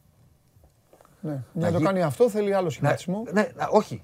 Στα μέτρα της, στη διάθεσή της. Να γίνει πιο επιθετική. Τουλάχιστον να γίνει μια ομάδα που στην επίθεση. Στο ύφος της. Ναι. Στην επίθεση να μην είναι ίδια με πέρυσι. Ναι. Να αυξήσει την επιθετικότητά της, να αυξήσει την απειλή της, ώστε, ώστε τουλάχιστον το πρόβλημα που έχει στην άμυνα ε, να το βάλει λίγο παραπάνω. Να γίνει, να γίνει η ίδια πιο επιθετική. Ξέρεις τι γίνεται, το ακούω, αλλά. Εγώ δεν, βλέπω να πεις, δεν μπορείς να πεις ότι αυτή η τετράδα μπροστά ε, δεν το υποστηρίζει. Αλλά νομίζω ότι ξεκινάει αμέσως από πίσω το πρόβλημα. Ναι, Για να είναι επιθετική μια ομάδα, πρέπει να σου βγάζουν οι ο Σιμόε με το Σιμάνσκι τέτοιο πράγμα. Μπορεί να γίνεις ε, άμυνα... αν επιτεθείς και παραπάνω. Τα μπακ. Σε χρόνο. Σε χρόνο. Κατάλαβα. Αυτό είναι θέμα προπονητή, φίλε. Σε χρόνο, καταλαβαίνετε, ναι, θέλω να πω. Ναι, Εγώ δεν λέω να ανέβουν και οι 11 στη μεγάλη περιοχή. Όχι, δεν γίνεται αυτό. Λέω ότι η προσπάθεια που κάνει. Η προσπάθεια που κάνεις χθες μπαίνοντας στο μάτσο που βλέπεις την ΑΕΚ είναι καλή, να την κρατήσεις παραπάνω γιατί στο φινάλε και το 1-0 που θα κάνεις δεν σου εγγυάται κανένας να το κρατήσεις. Όχι, κανείς δεν πάει με ένα 0. Τώρα, που το, τώρα που το είπα. Πόσους βαθμούς έχει, έχει χάσει η ΑΕΚ σε παιχνίδια που έχει προηγηθεί; Οποιαδήποτε στιγμή στο σκορ. Όχι πρώτο γκολ. Μπορεί να εισβάλλει το τρίτο γκολ. Δηλαδή να το κάνει. Προηγείται το Διαμαντόπουλος σε ένα 0. Το κάνει η ΑΕΚ 2-1. Προηγείσαι. Πόσους βαθμούς έχει χάσει σε παιχνίδια που έχει προηγηθεί; Καδεκαϊκό. Επτά. Μόνο, μόνο δύο ομάδες δεν θυμάμαι τώρα, δεν θέλω να κάνω λάθος. Το κοίταξα το πρωί λίγο πριν φύγω από το σπίτι. Μόνο δύο ομάδες έχουν χάσει περισσότερους στο ποτάλμα. Το έβαλε στη Ριζούπολη. Κέρδισε; Δεν κέρδισε. Στην Κρήτη έβαλε τρία. Το έβαλε. Στην Κρήτη έβαλε τρία. Με τον, με τον Παναθηναϊκό και με τον Άρη το έβαλε και μετά προσευχή. Θέλω να σου πω ότι τελικά είτε άμυνα παίζεις, είτε πόρτος το βάλεις, είτε ψηλά μείνεις στο κήπο, δεν σου εγγυάται κανένας ότι θα κρατήσει το σκορ. Παίξε. Ναι. Παίξε. Τουλάχιστον να έχεις κάτι κρατούμενο από την, από την προηγούμενη σεζόν. Αν η Άκη συνεχίσει έτσι, του, θα τελειώσει το πρωτάθλημα και θα είναι στην ίδια επίθεση με πέρυσι και πρόπερσι, έχει εδώ τρία μήνε. Ναι. Πού αυτό, αυτό φαίνεται. Πού είναι η βελτίωση; Αυτό φαίνεται. Πού είναι η βελτίωση; Πουθενά. ίδια επίθεση, χειρότερη άμυνα. Ναι. Παίξε. Τίποτα, παίξε σε, περισσότερο. πρόσωπα, παίξε περισσότερο. Να σου πω κάτι. Να μιλήσουμε και με τη δική μας την ομάδα. Ναι. Ο Μορένο έπαιζε άμυνα. Α, μπράβο. Ο Λόβρεν έπαιζε άμυνα. Έτσι. Ο Σκορτέλο Ο, ο Κλάιν χωρίς μέση ε, δεξιά. Χωρίς πλάτη, δεν είχε πλάτη. Δεν Ήταν κενός. Παλικάρι. Τι έκανε ο κλοπ. Είπε δεν έχω παίχτες να παίξω άμυνα να κρατήσουν το σκόρο, οπότε όλοι πίσω. Εγώ παίζω επίθεση. 4-3. 5-2. Αυτό γίνεται. Δεν έβγαινε το μάτς. 3-0 έχασε η Λίβερπουλ. Τουλάχιστον όμως, όταν τελείωσε αυτό το πράγμα, έλεγε ότι την επίθεση την έχουμε φτιάξει. Θα βάλουμε και το Σαλάχ. Θα βάλουμε κι άλλους. Και μετά θα φτιάξουμε την άμυνα. Έβλεπες κάτι σου λέει ρε αδερφέ, ωραία, δεν έχω αμυντικούς και τι να κάνω; Τι να κάνω, θα τους γυρίσω πίσω; Αφού μόλις γυρίσω πίσω, θα κρατήσει ο Λόβερν onside να θα το φάμε. Ναι, ναι, ό,τι γίνεται. Το μινιολέ έχω τέρμα, σέντρα δεν έχουμε. Δηλαδή θέλω να σου πω ότι, ωραία, το βλέπεις το πρόβλημα. Παίξε. Παίξε μπροστά, παίξε μπροστά τουλάχιστον 3-2. 3-2. Υπήρχε κανένας που να περίμενε ότι θα το γυρίσεις στο 2-1-2 χθες; Πώς; Πώς; Για πες μου. Μέχρι χ, όπως και έγινε, τις έκατσε. Μέχρι χ. Και πώ έκατσε. Δηλαδή, ε, πήρες ένα πέναλτι, ναι, τι έκανες; Ε, τι έκανες; Έκανε το χέρι, άμα, άμα τραβήξεις το χέρι, το τι θα κάνεις. Δηλαδή. Ναι, ναι. Θα τελειώσει το, το, το, το μάτς χωρίς ευκαιρία. Ναι. Εγώ με το φτωχό μου το μυαλό, όλα τα υπόλοιπα τα οποία έχουμε συζητήσει μέχρι στιγμής δεν είναι δική μου απόψης. Είναι γεγονότα. Ναι, ναι, νούμε, πρώτα γεγονότα, πρώτα τα γεγονότα και μετά οι απόψεις. Ε, καφενιακά λοιπόν, εγώ λέω ότι. Παίξε λίγο μπαλίτσα. Ναι, παίξε. Άμυνα δεν μπορεί να φτιάξεις. Παίξε. Το ακούω. Θα ντέρμπι, δεν είπα να πας στο καρασκάκι και να φας πέντε. Καταλαβαίνετε θέλω να πω. Παίξε. Ούτε τον Απόλλωνα δεν κερδίζεις. Τον Όφη τον κέρδισε δύο φορές. Παίξε. Γιατί δεν τον κέρδισες από την επίθεση, δεν τον κέρδισες; Από την επίθεση της ΙΑΚ έχασε, έφερε 2-2 στη Ριζούπολη. Σε μάτς προηγήθηκε ένα 0. Όχι. Από την επίθεση της έχασε χθες από τον Όφη. Από την επίθεση έφαγε το 3-3. Ναι, με 10 παίχτε. Ναι, και τι έγινε. Και τι έγινε. Πότε θα ξαναβάλει ο. Από, από στη μέρα τα φάγανε τα γκολ. Ναι. Μπαίνει στη μικρή περιοχή, το τρώ. Είσαι ψηλά στο κήπεδο, το τρώ. Ναι, κοίταξε. Παίξε. Κοίτα να δεις όμως. Αυτό όλο τώρα έχει φτιαχτεί από το καλοκαίρι το πράγμα. Ναι, χαίρομαι πολύ. Ναι. Ε, Εγώ δεν ρίχνω ευθύνες σε κάποιον. Όχι, παιδί Για μου, νίκη, δεν πάμε για οτιδήποτε. πρόσωπα. Απλά τι έγινε τώρα. Ε, η ΑΕΚ το έφτιαξε όλο αυτό το χάλι, αυτό το πράγμα, ναι, το, το καλοκαίρι. Ήρθε ο αποκλεισμός από τη Βελές. Ναι. Και απλά μετά, πάνω στο τραπέζι με τόσο άνοστο φαγητό και τόσο επικίνδυνο φαγητό, ε, μπήκε μια ωραία πάστα, μια νόστιμη τάρτα. Κατάλαβες. Ε, αλλά το ότι ομορφαίνει το τραπέζι δεν σημαίνει ότι θα κάτσουμε και θα κάνουμε και ένα δείπνο, ένα γεύμα ε, της προκοπής. Αυτό, έτσι, αυτό έπαθε η ΑΕΚ. Δηλαδή ήρθε ο Άμραμπατ, Ε, οκ. χαμός, ο Τζούμπερ, ε, παικταράδες, δεν το συζητάμε. Αλλά εκεί νομίζω χάθηκε η συνοχή και γι' αυτό έχει δημιουργηθεί θέμα αυτό το, το έτσι και γιουβέτσι. Δηλαδή τους βλέπεις, φτάνει η μπάλα μπροστά, φτάνει η μπάλα μπροστά. Και Μα- έχει μείνει και, και κατά τα άλλα φταίει ο Μάνταλος για όλα. Δηλαδή, Καλά, είναι- χαίρομαι πολύ. Ναι, καταλαβαίνεις, δηλαδή, ε, δηλαδή μιλάμε... Και για το δημόσιο χρέος. Ναι, ναι, ναι, ναι, ναι, αυτό, αυτό φωνάζω εγώ κάθε μέρα. Και για, το εμβόλιο- για την όμικρον αυτή. Ναι, και γιατί είναι όμικρον φταίει ο Μάνταλος. εντάξει, Στην οκ. ΑΕΚ δηλαδή είναι όλα καλά και φταίει ο Μάνταλος. Η ΑΕΚ έχει στη λήξη του πρώτου γύρου έχει τρεις παίκτες στις πρώτες θέσεις στη δημιουργία ευκαιριών. Και ο Μάνταλος είναι ψηλά, και ο Τσούμπερ είναι ψηλά, και ο Λιβάη Γκαρσία είναι ψηλά. Σε αυτό το κομμάτι Και αυτό σου λέω. Μα αυτό είναι το μόνο που. Κάνουν. Ε, αυτό είναι το μόνο που θορύβεις. κάνουν. Κάντε κι άλλο. Ναι. Μπας, και, και να σου πω ένα τελευταίο που δεν είπα μόνο. Στο φινάλε, αν γίνεις και πιο επιθετικός, να φοβήσεις και λίγο τον αντίπαλο. Ε, μπράβο. Να πάει και ένα μέτρο μείνει- πίσω. Υπάρχει και αυτός ο τρόπος. Ναι. Υπάρχει και αυτός ο Να σου τρόπος πει, λες. να νιώσεις ασφάλεια. Ναι, ναι. Φόβησε και λίγο τον αντίπαλο. Άμα του βάζεις ένα και μετά λες λίγο να ισορροπήσουμε κτλ. Ναι, τι. Έτσι, Πα, πα, πα. έτσι, έτσι. Έτσι, είναι, έτσι. Ευχαριστούμε πολύ. Έχω δει τους μισούς αντιπάλους προπονητές της ΑΕΚ, τους μισούς αντιπάλους προπονητές να είναι όρθιοι ανεξαρτήτως αποτελέσματος και να κάνουν έτσι στου παίκτες τους. Πάμε. Όταν σου κάνει έτσι ο προπονητής, Ναι. Ε, τι; αποκτάς διπλή αυτοπεποίθηση. Καταλαβαίνεις. Σου λέει αυτός μου λέει να πάω, έφυγα. Πάμε να τους να τους τρέξω. Χαιρετώ. Κορυφαίος. Πάω να διαβάσω τα σχόλια να δω αν έφαγα κατάρρεση. Όχι, ρε. Παιδιά, όχι, εγώ. όχι, όχι. Η πραγματικότητα είναι. Τα δικά, μου, Όχι. τα δικά μου είναι 5%. Μην βρίζετε εμένα. Ναι, τα δικά μου είναι 5%. Τα υπόλοιπα είναι Μια αυτό που έχει χαρά. συμβεί. Οπότε μην βρίζετε εμένα. Μια χαρά. Πάμε παρακάτω. Φιλιά πολλά.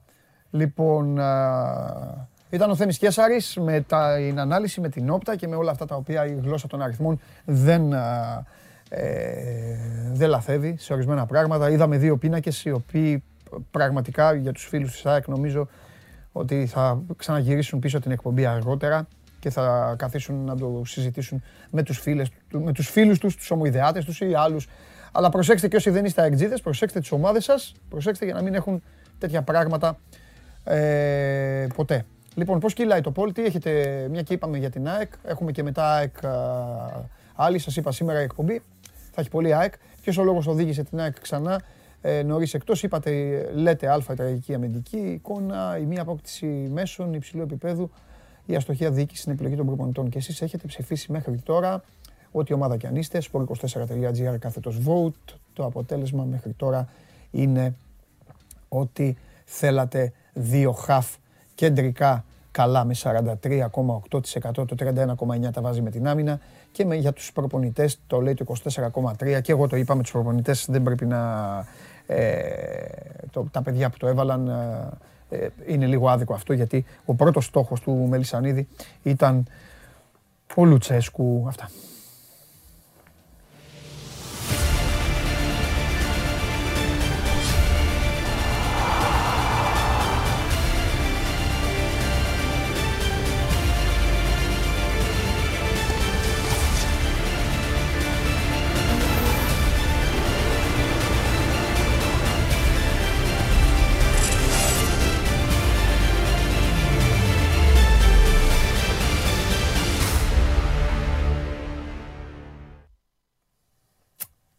Λοιπόν, ε, λέει ο φίλος μου ο Γιάννης, μάλλον σε μένα το λέει αυτό, λέει είδες καλά τα λέγει ο Βαγγέλης και επέμενες εσύ για πρωτάθλημα. Ε, η ομάδα χτίζεται ακόμα. Εδώ έχεις κάνει δύο μεγάλα λάθη. Εγώ δεν έπαιρνα για πρωτάθλημα. Εγώ έλεγα ότι πρέπει όταν είσαι μεγάλη ομάδα και όταν γεμίζεις το γήπεδό σου και όταν βγαίνεις και ε, δημιουργείται η φανφάρα, θα πρέπει να λύσεις ότι πάω για πρωτάθλημα. Ναι. Και θα το ξαναπώ. Το έχω, έχω γίνει κουραστικός 100 φορές. Στα δικά μου μάτια, πιο μάγκα ο Πάοκ; Είπα από την αρχή πάω για πρωτάθλημα. Πάμε και όπου βγει. Και δεν έχει βγει πουθενά. Το έτσι και λίγο από εδώ και θα δούμε και αυτό και ναι και αυτά. Φίλε Γιάννη, τι είναι αυτά. Ένα αυτό. Και δεύτερον, το ακόμα χτίζεται. Για μένα δεν χτίζεται. Για μένα είναι χτισμένο αυτό. Τώρα, αν θα τον γκρεμίσεις για να χτίσεις ή αν θα κατεβάσει κανένα δύο ορόφους για να ανακαινήσεις, είναι άλλη κουβέντα. Οπότε σας παρακαλώ πολύ να το βλέπετε λίγο το ποδόσφαιρο σωστά και όπως είναι. Πάμε στο φίλο μου να μας δώσει λεφτά.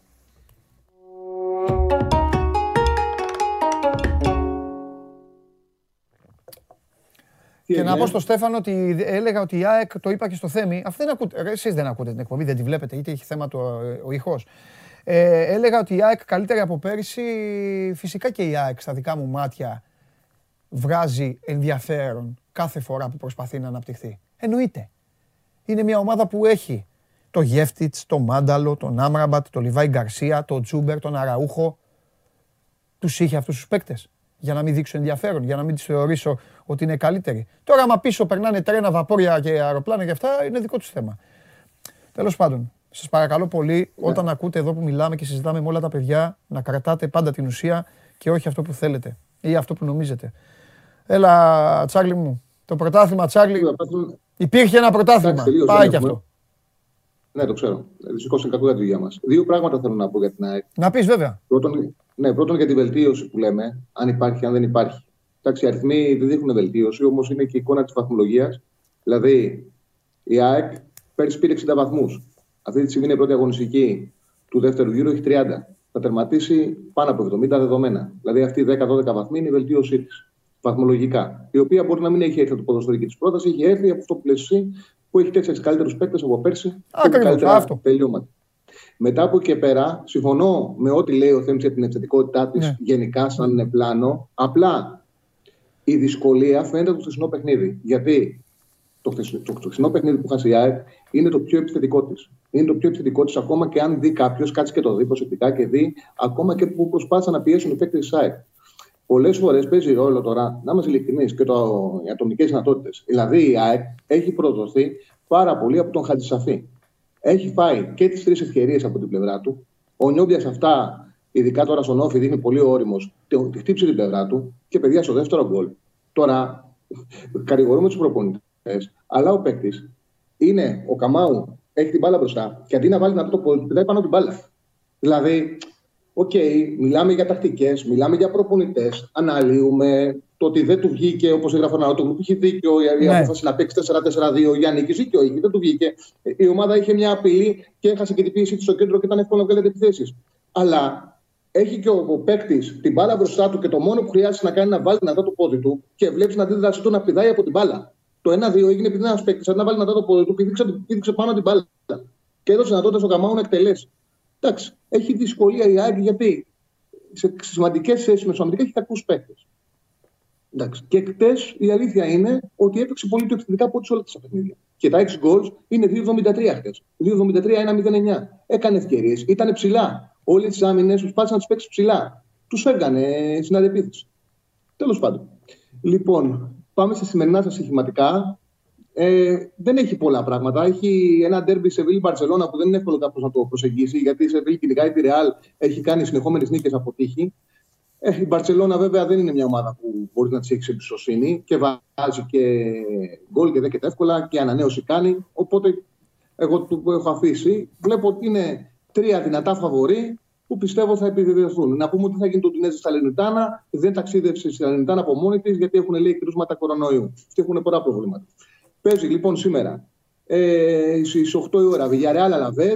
Η Villarreal προέρχεται από δύο συνεχόμενες νίκες στο πρωτάθλημα. Είναι δεδομένο ότι θα ανέβει βαθμολογικά. Βρίσκεται αυτή τη στιγμή στην 11η θέση. Χρωστάει αυτό το μάτς. Αν κερδίσει, θα πάει στους 25, δηλαδή 4 από την 6η Σοσιαδάδ, 6 από την 4η Βαγεκάνο. Από 4η μέχρι 6η θέση είναι σαν ομάδα η Villarreal. Πρέπει να κερδίσει με αναλαβέ. Ένα 40 είναι ο Άσος, θα επαληθευτεί. Τώρα, έχουμε στην Ιταλία Τζένο Αταλάντα Juventus Κάλιαρη. Για την Τζένοα μιλάμε πολύ καιρό από την ημέρα που την ανέλαβε ο Σεφτσέγκο. Δεν τους έχει βοηθήσει καθόλου. Κάνουν τη μία ήττα μετά την άλλη. Παίζουν πάρα πολύ άσχημα. Δεν φαίνεται να βγαίνει αυτή η επιλογή. Έχουμε και διακοπή για τις γιορτές. Αν χάσει, το πιο πιθανό είναι να ψαχτούν. Δεν είναι τίποτα τρομερό το διπλό. Από ένα 40 έως ένα 45 δίνει της Αταλάντα. Πρέπει να κερδίσουν μετά από την με τη Ρώμα. Πιο ωραίο παιχνίδι, πιο εύκολο διπλό για να, να κάνουν. Δεν μπορούσαν ε, να βρουν από το να πάνε παίξουν στη Γένοβα γιατί δίνει και χώρους και δεν έχει επιθετικότητα και η Τσένα. Δύο γκολ έχουν βάλει στα έξι παιχνίδια με τον Σεφτσέγκο, πέντε ήττες μια ισοπαλία. Και κλείνω με, τη, με το Juventus Κάλιαρη, μασιατικό χάρηκα 1,5, πάει στο 1,65. Αυτά είναι τα μάτς. Μην μου λέτε Οκ, okay, ναι, αυτά είναι τα μάτια. Δεν μπορώ να βγάλω. Αυτά είναι, εντάξει, τι να πει, τι να πει, τι να πεις, Arsenal Sutherland για το ναι, ναι. Καραμπάο. Ναι, που θα παίξουν με τα δεύτερα. Ε, αυτά είναι, αφού αυτά έχουμε. Εγώ πάντα, πάντα πιστεύω ότι και το σύγχυμα είναι παιχνίδι επαλήθευσης και όχι εντυπωσιασμού. Ε, έτσι δεν είναι. Γιατί πολλοί θέλουν να δίνουν μεγάλες αποδόσεις 5 και 6 και μετά όταν έρχεται η ώρα. 5 και 6 και μετά κλαίνε, μετά κλαίνε 5 και 6 φορές. Άστο αυτό. Λοιπόν, ε, να πω για την Κάλιαρη μόνο ότι ταπεινώθηκε από την Ουντινέζε. Ναι. Ότι, ότι ο τεχνικός διευθυντής έκανε δηλώσεις μετά το μάτς και είπε ότι για κάποιους είναι το τελευταίο μάτς. Ε, η δίκηση αποφάσισε να βγάλει εκτός ρόστερ Γοδίν και Κασέρες. Θα φύγουν την μεταγραφική περίοδο του Ιανουαρίου. Το ματσάρι υποτίθεται το στηρίζουν. Γράφεται πάντως στο τοπικό τύπο ότι έχουν μετανιώσει που διώξαν τους εμπλίτσι και επειδή το πληρώνουν και στην Ιταλία γίνεται αυτό, μπορούν να τον επαναφέρουν το Σεμπλίτσι ε, στον πάγκο στις γιορτές. Το είδα το μάτς και εγώ δεν το περίμενα, μου έκανε ιδιαίτερη εντύπωση. Κρίμα για το Γοδίν, στενοχωριέμαι, γιατί αποδείχθηκε ότι πήγε στη, στη Σαρδινία για να πάρει το εφάπαξ. Ναι, ναι, ναι. Με τόση καριέρα τώρα, τελικού Champions League. Ε, ε, ματς, ματσάρες με την Ουρουγουάη, παιχνιδάρες, δεν είναι, είναι χίλιες φορές να καθόταν δηλαδή να πήγαινε να παίξει, να καθόταν στη Μαδρίτη και να πήγαινε να παίξει τη Λεγανές σεκούντα, παρά να ναι. κάνει αυτό το πράγμα και στον εαυτό του και τώρα να γράφει ας πούμε στην καριέρα του. Δεν τον νοιάζει κιόλας. Ότι, ότι το διώξαν από την Αλλά να γράφει είναι ότι έφυγε ως αποτυχημένος ναι. μέσα, μέσα της σεζόν από την Κάλιαρη κιόλας. Τέλος πάντων. Μα ήταν και περίεργο γιατί πήγε ελεύθερος στην Ιντερ και μέσα σε ένα χρόνο του στείλανε την Κάλιαρη. Ε, ακριβώς, ακριβώς. Ακριβώς. Ναι. Δηλαδή η πτώση είχε αρχίσει από την πτήση κιόλας. Από το Μαδρίτη Μιλάνο είχε, είχε αρχίσει να πέφτει αυτός. Φιλιά. Γεια σα. λέμε. Αύριο. Γεια σου, ναι, τσάγλε μου, ναι, αύριο. Λοιπόν, και τώρα κυρίες και κύριοι, υπομονή, κουράγιο. Μου έχει από χθες στείλει ότι σήμερα θα μπει στο στούντιο πιο προκλητικός από κάθε άλλη φορά. Και αν αναλογιστούμε τι έχει πει το στόμα του, καταλαβαίνετε τι θα πει τώρα. Γεια σας. Τι πιο προκλητικός; Γιατί δεν παίζει το, το, το ηχητικός; Σου. Τι να το, πρέπει να το ζητήσω εγώ. Το ηχητικό σου τελικά, ναι. το ηχητικό σου τελικά, καλά κούμποσε. Μπήκε για την κατάσταση του πρωτάθλημα στο ποδόσφαιρο. Γιατί, μια χαρά είναι. Τι έχει. Δεν ξέρω. Ε, Θες να αρχίσω από τις ειδήσεις ή να πούμε ποδοσφαιρικά, δεν ξέρω. Γιατί είπες ότι θα είμαι και προκλητικός. Δεν είμαι προκλητικός ποτέ. Ω, να το πούνε εδώ ε, ο κόσμος. Μόνο αλήθειες λέμε. Ε, αλλά να αρχίσουμε από τις ειδήσεις γιατί έτσι. έχει μπόλικα τώρα. Όχι μόνο γι' αυτό. Αφού θες να κάνεις το, το μεγάλο φινάλε, γι' αυτό πάμε. Όχι, όχι. έτσι πρέπει, έτσι πρέπει, έτσι πρέπει. Όχι, έχει και πράγματα γιατί σου είχα πει χθες για τα rapid test. Ναι. Ε, ρεβεγιόν με rapid test για όλους και να τα πληρώνουμε. είπες, ναι. Αυτό ήταν η διαρροή που βγάζανε. Α. Και Ανατράπηκε. Και τα εμβόλια. Ε, ναι, Ανατράπηκε. Αλλά πρόσεξε, τώρα θα σε κάνουνε τώρα είπε εσένα, ο Πρωθυπουργός σήμερα, είχε υπουργικό, λέει ότι δέχτηκα αυτές τις εισηγήσεις και τις απέρριψα. Εγώ πιο τίμιο θα θεωρούσα να κάναμε το περσινό. Με τα, με τα Όχι. περιορισμό των ατόμων κλπ. Μπράβο. Πιο τίμιο. Ωραία. Πάμε, πάμε ένα-ένα. Ναι. Ε, ο Πρωθυπουργός είπε αυτό, ότι δέχτηκα αυτή την εισήγηση, την απέρριψα. Δεν μπορώ να, ξέρεις, να μην σκεφτώ ότι επειδή πράγματι από, από όταν άρχισε να διαρρέεται αυτό το πράγμα λίγες μέρες έχει Αντίδραση. γίνει, χα... ναι, έχει γίνει χαμός. Ότι επηρεάστηκε από αυτό. Εντάξει, θα το Ε, καλό είναι μέτρησε. αυτό. Θα το μέτρησε. Καλό είναι αυτό. Γιατί πράγματι ήταν, σου λέει ο εμβολιασμένος, Καλό είναι αυτό. θα ξαναπληρώσω κιόλας. Μα εμένα μου αρέσει- Ενώ σε άλλες χώρες, ξέρω εγώ, τα εμέ- δίνουν δωρεάν. ας Μα πούμε. εμένα μου αρέσει αυτοί που κυβερνάνε να, να, επηρεά- να δέχονται. Γιατί φαίνεται ότι ξέρεις, ότι δέχονται, καταλαβαίνουν. Εντάξει, πολλές φορές να ξέρεις είναι και στρατηγική να τσεκάρω, να το τσεκάρω το μέτρο. Αυτό δεν δείχνει, αυτό δεν δείχνει καλό σχέδιο. Το μέτρο όταν είναι υγειονομικό δεν πρέπει να το τσεκάρεις. Πρέπει να το έχεις μελετήσει, να έχεις πάρει μια εισήγηση, να Και να σκεφτείς. λέει τέλος. Αυτό είναι, Α, γιατί α. το έχουν πει Οκ. οι ειδικοί και εμείς οι πολιτικοί το Ναι. υιοθετούμε. Τέλος Ναι. πάντων. Ναι. Το ξεπερνάμε. Πάμε στην ουσία.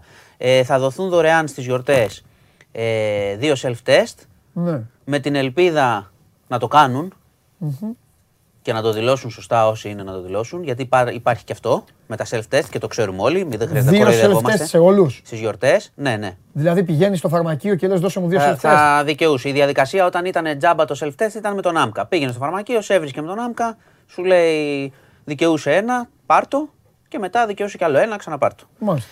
Ε, ή αν θα δώσουν δύο μαζί, θα δούμε. Οκ. Ε, η λογική είναι ότι όσοι μετακινηθούν να πάνε στα τραπέζια κτλ. κτλ Να κάνουν ένα τεστ όλοι σπίτι τους. να έχουν κάνει και ένα τεστ. Πέρα από το, το εμβολιασμένοι και ό,τι ισχύει για εμβολιασμένους ανεμβολίαστους. Μάλιστα, Έτσι. μάλιστα. Λοιπόν, πέρα από αυτό. Μάλιστα. Όμως. Για να, και θα πάμε στο τέλος για να δούμε. Θα πούμε και για την όμικρον γιατί όλο αυτό συνδέεται. Ναι. Ο Πρωθυπουργός είπε και άλλα πράγματα. Ναι. Αφού έκανε την ανατροπή και είπε για τα self-test, Ναι. άρα τελείωσε όλη αυτή η ιστορία με τα rabbit και τα λοιπά. Έχουμε τα self, τελειώσαμε. Μάλιστα. Είπε το εξής, ότι μετά τις γιορτές Ναι. η κυβέρνηση έχει στο μυαλό της, και λέω προσοχή, δεν έχει ληφθεί καμία απόφαση, το είπε και ο ίδιος, έχει στο μυαλό της και ένα άλλο πλέγμα μέτρων. Αν τα πράγματα δεν πάνε καλά. Ουσιαστικά μας είπε με τον τρόπο του ότι, να σας πω, άμα γίνει χάος στις γιορτές, έχουμε και άλλα πράγματα να κάνουμε. Και είπε ότι μπορεί αυτό να αφορά. Καθίστε φρόνιμοι δηλαδή για να μην έχουμε άλλα. Ναι. Εντάξει. Μπορεί να. αφο- Ναι, σωστά. Καλό και αυτό. Σωστό. Μπορεί να αφορά ωράριο εστίασης, Αχα. οκ, Ναι. και διασκέδασης. Ναι. Μπορεί να αφορά επέκταση της τηλεργασίας. Κάτι που κατά την άποψή μου θα, Θα έπρεπε να έπρεπε έχει να γίνει. Μπορεί, είπε κιόλας, είπε. Τηλεκπαίδευση; ότι- όχι. Α. Έκανε μια αναφορά εκεί ότι τα σχολεία πάντως λέει, είπε για εστίαση, είπε για εργασία, είπε για τηλεργασία Ναι. και ωράρια. Ναι. Όχι όμως λέει αναστολή της λειτουργίας των σχολείων. Αυτό είναι λίγο περίεργο. Ναι. Γιατί ε, αν θεωρήσουμε ότι με την τηλεκπαίδευση λειτουργούν. Καταλαβες τι λέω. Τι σημαίνει αυτό, Γιατί ο γονιός τώρα, εμένα επειδή με ρωτάνε διάφοροι γονείς τι θα γίνει, θα τα κλείσουν, θα κάνουν τηλεκπαίδευση, έχει και αγωνία να είναι το παιδί. Ε, μ, γιατί άλλοι που θα τα αφήσω, δουλεύω. Η τηλεκπαίδευση, πέρα από το ότι η τηλεκπαίδευση δεν λειτουργήσε, το ξέρουν οι γονείς. Πόσα παιδιά κάνανε μάθημα, πόσα δεν κάνανε, πόσα προσέχανε, τι γινόταν όλη τη χρονιά. Άστο. Μην το συζητήσουμε, είναι ανέκδοτο. Ε, αυτή η φράση είναι η μία που προκαλεί έτσι λίγο προβα- προβληματισμό Ναι. για το τι θα γίνει μετά τις γιορτές. Ναι. Και μετά είπε ξεκάθαρα ο Πρωθυπουργός ότι όλα αυτά δεν έχουμε λάβει απόφαση, αλλά όλα θα κρυθούν από την, από την κατάσταση. Από το αν έχουμε τηρήσει τα μέτρα και από το αν η όμικρον ε, και εδώ επικρατήσει και εξαπλωθει Άρα τα ανέφερε, πιστεύω, και για να τα έχουμε στο μυαλό μας. Εγώ τα θεωρώ δεν θεωρώ ότι με τα self-test και με την όλη συμπεριφορά που υπάρχει ότι δεν θα έχουμε εξάπλωση μεγάλη. Έτσι νομίζω. Οπότε ήδη ο Πρωθυπουργός έχει βάλει στο, στην κουβέντα, στην πραγματικότητα, τα μέτρα που είναι πιθανό να ληφθούν αμέσως μετά τις γιορτές. Ε, ξεκαθαρίζω, Δηλαδή όλα αυτά που είπες θα τα δούμε. εγώ Αυτό το, είναι, εγώ, προαναγγέλεις. εγώ το θεωρώ σχεδόν βέβαιο. Εκείνος οκ. είπε ότι είναι προφανώς ότι άμα τα πάμε καλά, δεν θέλουμε να πάρουμε άλλα μέτρα. Ε, καλά, λογικό. Αλλά άμα δεν τα πάμε καλά, αυτά είναι Ναι. και είναι και ό,τι άλλο χρειαστεί. Ναι. Ε, επισημαίνω τα σχολεία γιατί και εκείνος το είπε, επειδή πο- πάρα πολλοί ρωτάνε συνεχώς οι γονείς, θα κλείσουμε, δεν θα ξανανοίξουμε όταν κλείσουν από τις γιορτές, θα έχουμε τηλεκπαίδευση. Στην πραγματικότητα είπε, τα, τα σχολεία θα λειτουργήσουν. Μμ. Θα δούμε. όμως. Θα δούμε όμως. εντάξει. Ναι. Το θα δούμε υπήρχε. Αν τα πράγματα πάνε χάλια, όλα τα μέτρα είναι στο τραπέζι. Ναι.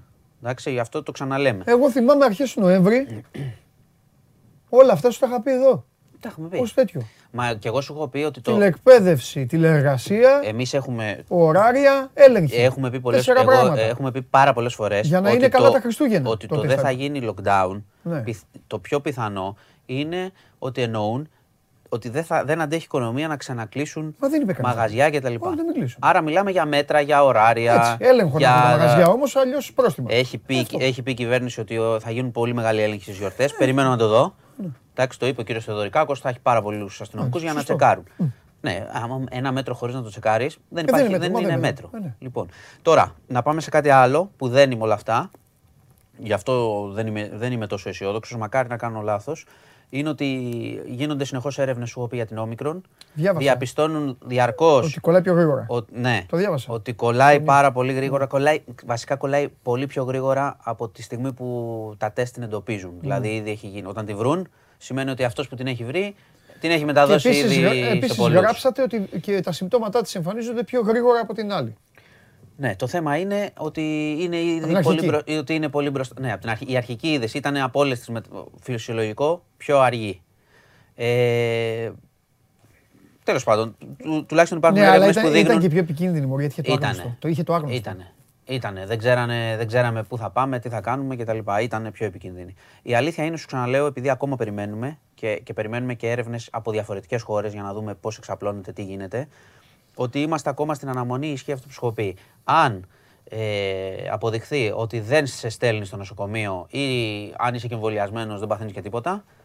Σημαίνει ότι πάμε, Εξασθενεί. πάμε λίγο καλύτερα. Αλλά αυτό δεν το ξέρουμε. Η, αυτή τη στιγμή, όπως φαίνεται από την εικόνα στον κόσμο, γι' αυτό λέω προσοχή, προσοχή τα Χριστούγεννα πραγματικά. Α κάνουμε και τα self και να προσέχουμε γενικά. Δεν υπάρχει λόγος να είμαστε full συνοστισμένοι ο ένας πάνω στον άλλον χωρίς μάσκες. Ναι.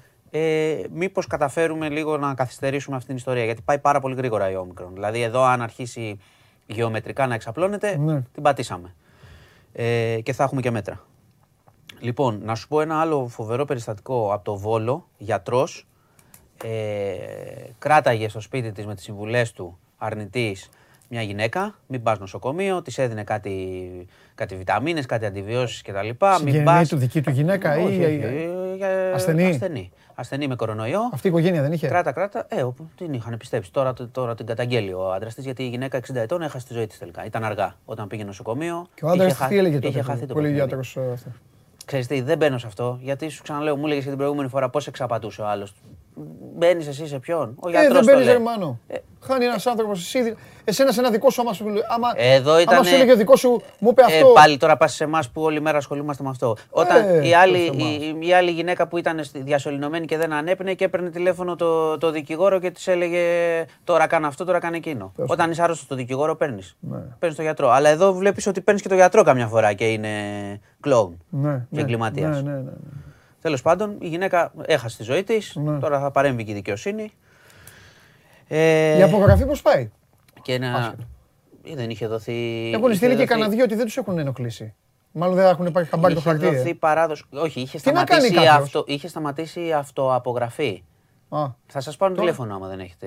Για να, σας, για Γιατί να να γίνει μην, διαζώσεις. να μην μπει στο Google να βάλει απογραφή και να μπει. Δεν, να σε οδηγήσει. Είχε σταματήσει η αυτοαπογραφή σε Α. ένα σημείο, νομίζω, στις 13 Δεκεμβρίου. Ε, μην βέβαια. πω τώρα. Αφού μας, αφού μας βγάλανε την πίστη. Μην πω τώρα, μην κάνω λάθος. Γιατί είχαν πει για μία παράταση έλεγε 13, τώρα δεν θυμάμαι να σου πω. Μην Αυτό κάνω δεν ήταν λάθος. αυτό απογραφή. Ανάκριση ήταν. Ήταν δύσκολο. Περί τι βαρετή Ειδικά άμα ανάκριση. ήταν κανένας μεγάλος τώρα εκεί πέρα να το ψάχνει, ήταν, δεν ήταν εύκολο.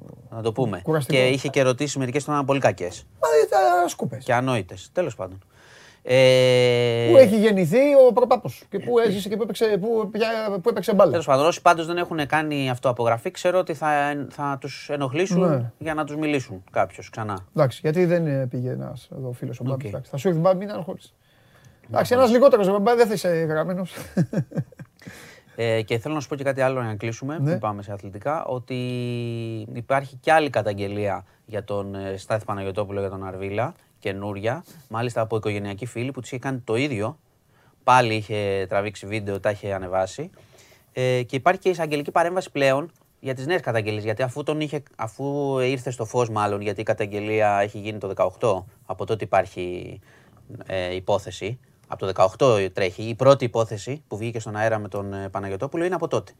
Απλά τώρα την ποστάραν στα Τώρα social. ήρθε στη δημοσιότητα. Λόγω social. Ναι. Α. Και από την ώρα που έγινε αυτό, βγήκαν και άλλες κοπέλες, οι οποίες διαπίστωσαν ότι και αυτές.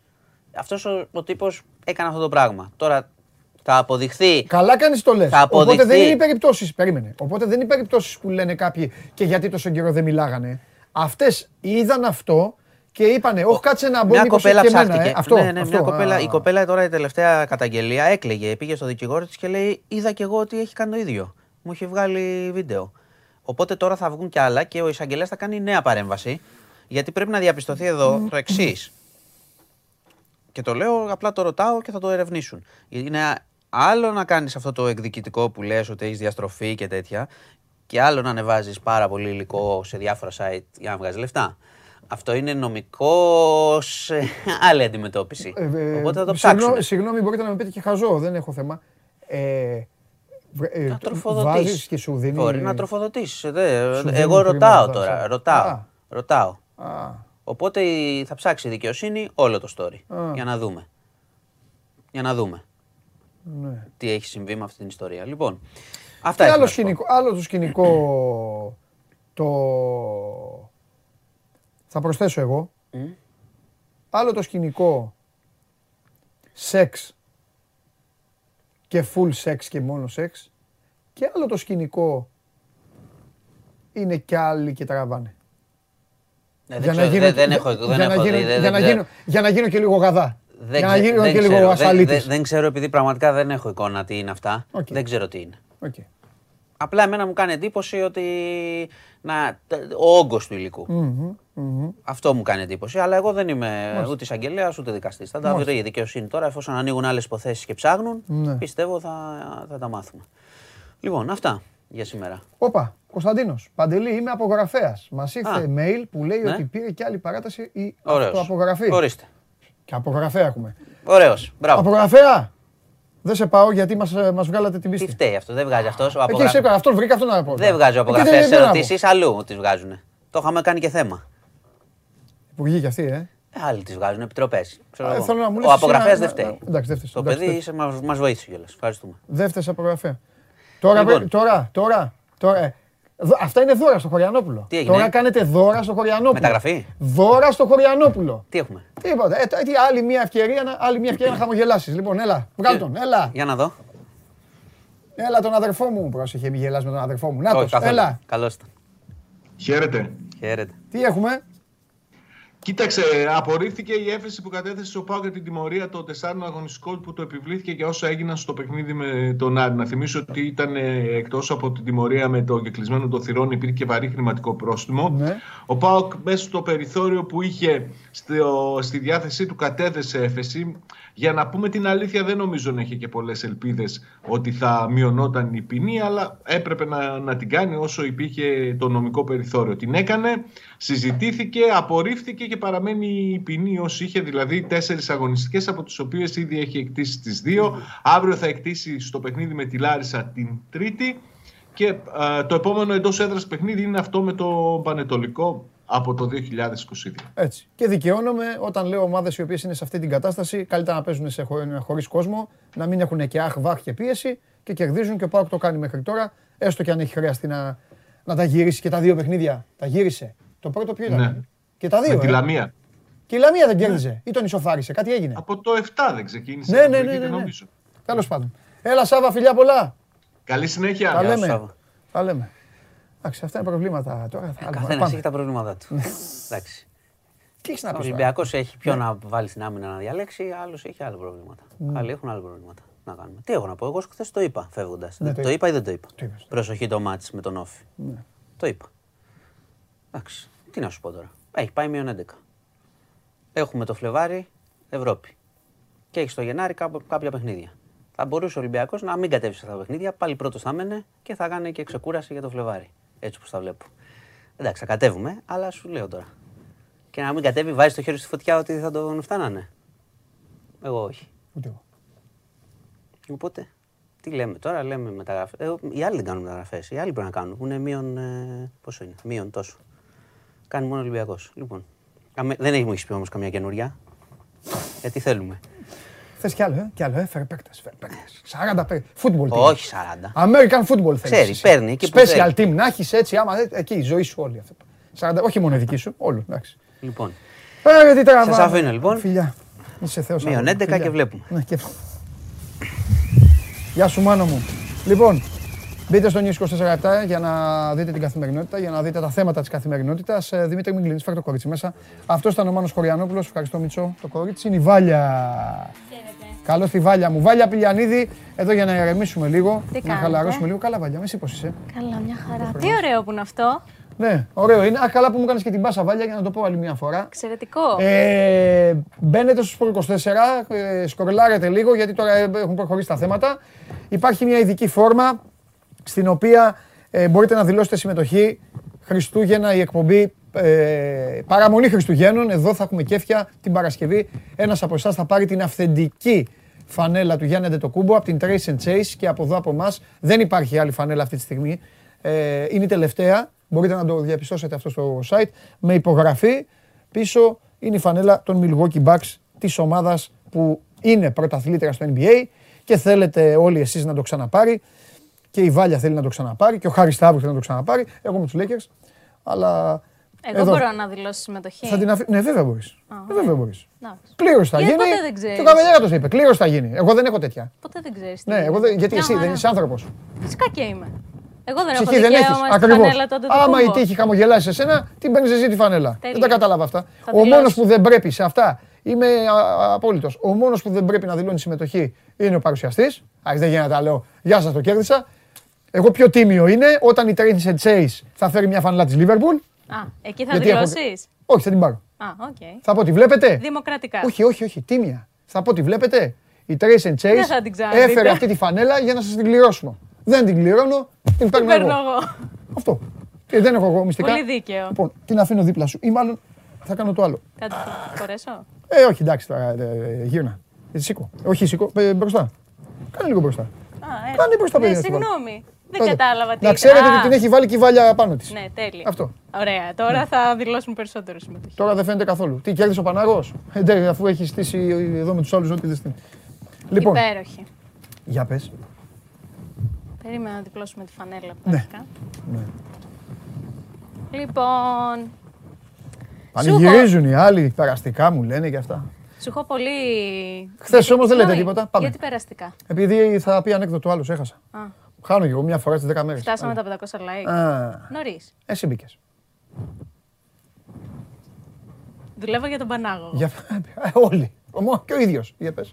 Λοιπόν, σήμερα σου έχω αρκετό μπασκετάκι. Επειδή Ναι. σε έχω συνηθίσει Ό,τι πολύ στο γουστάρεις. ποδόσφαιρο. Ναι. Θέλω λίγο να. Να πάμε. Ό,τι θέλεις. Λοιπόν. Πάμε και στον γκολφ.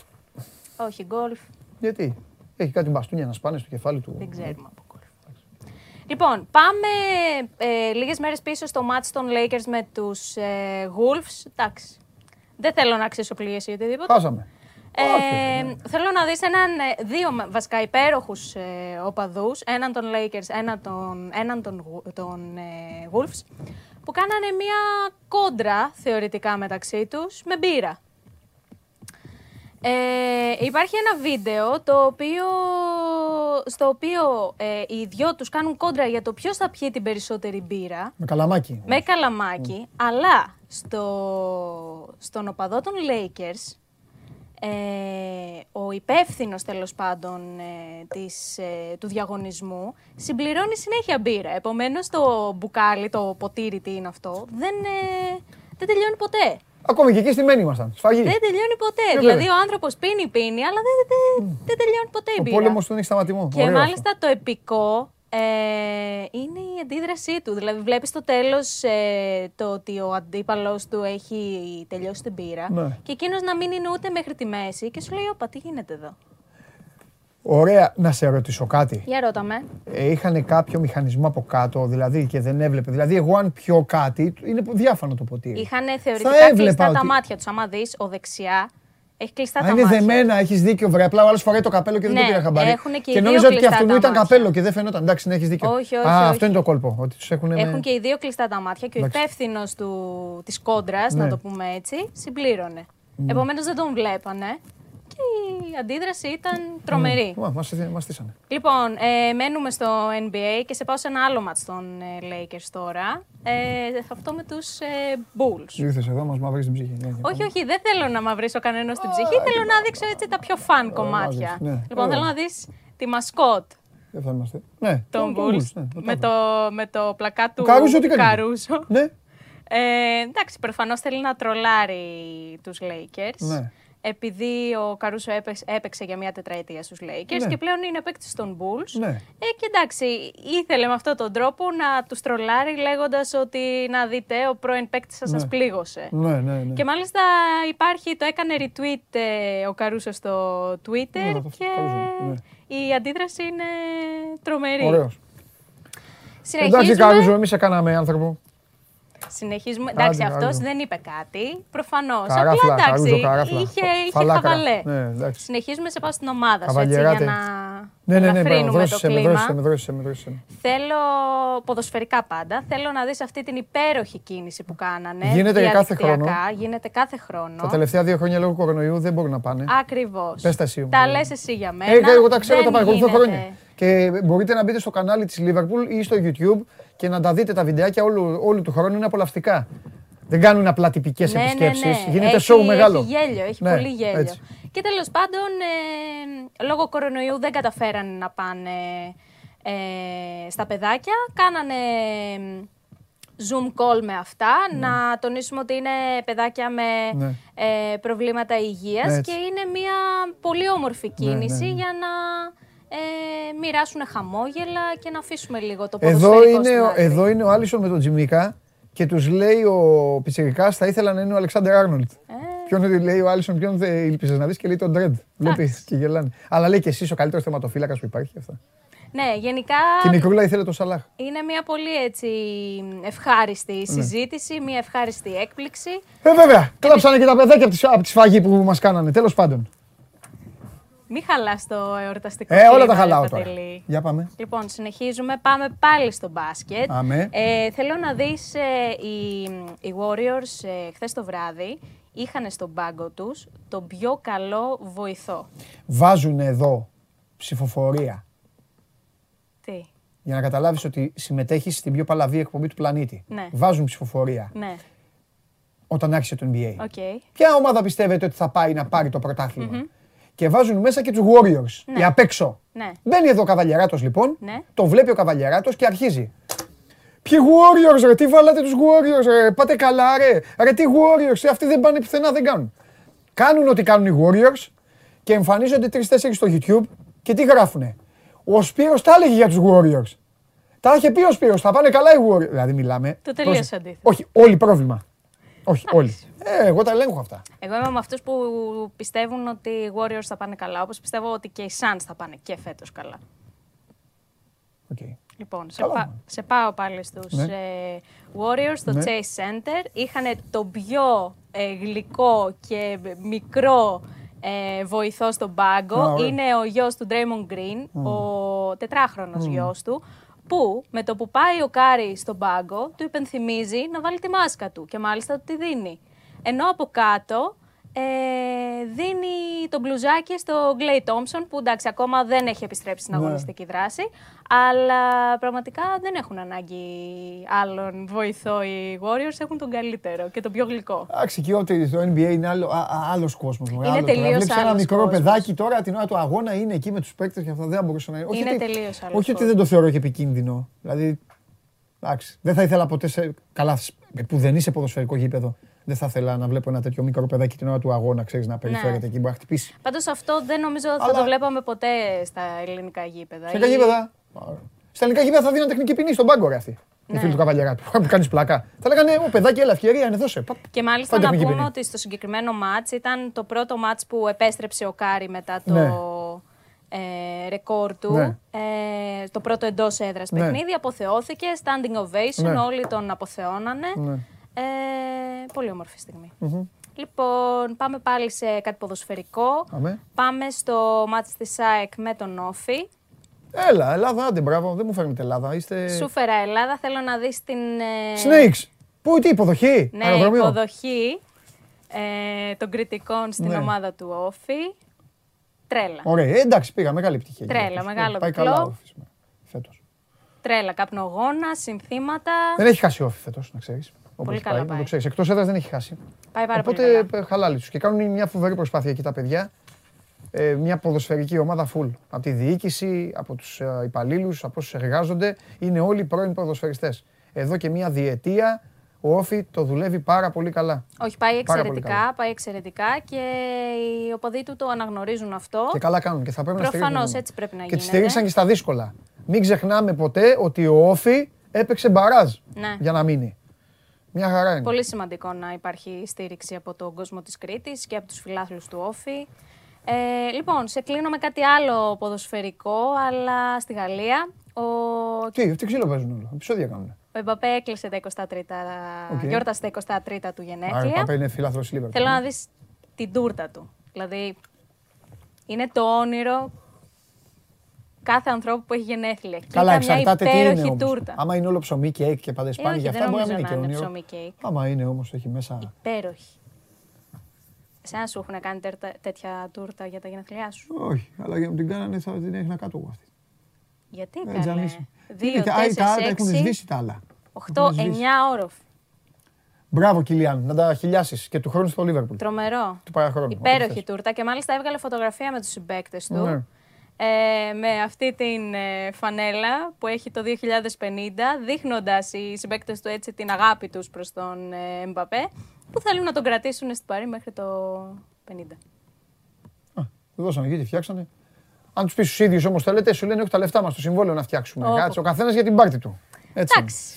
Ομαδικό το άθλημα, αλλά πάντα Ναι.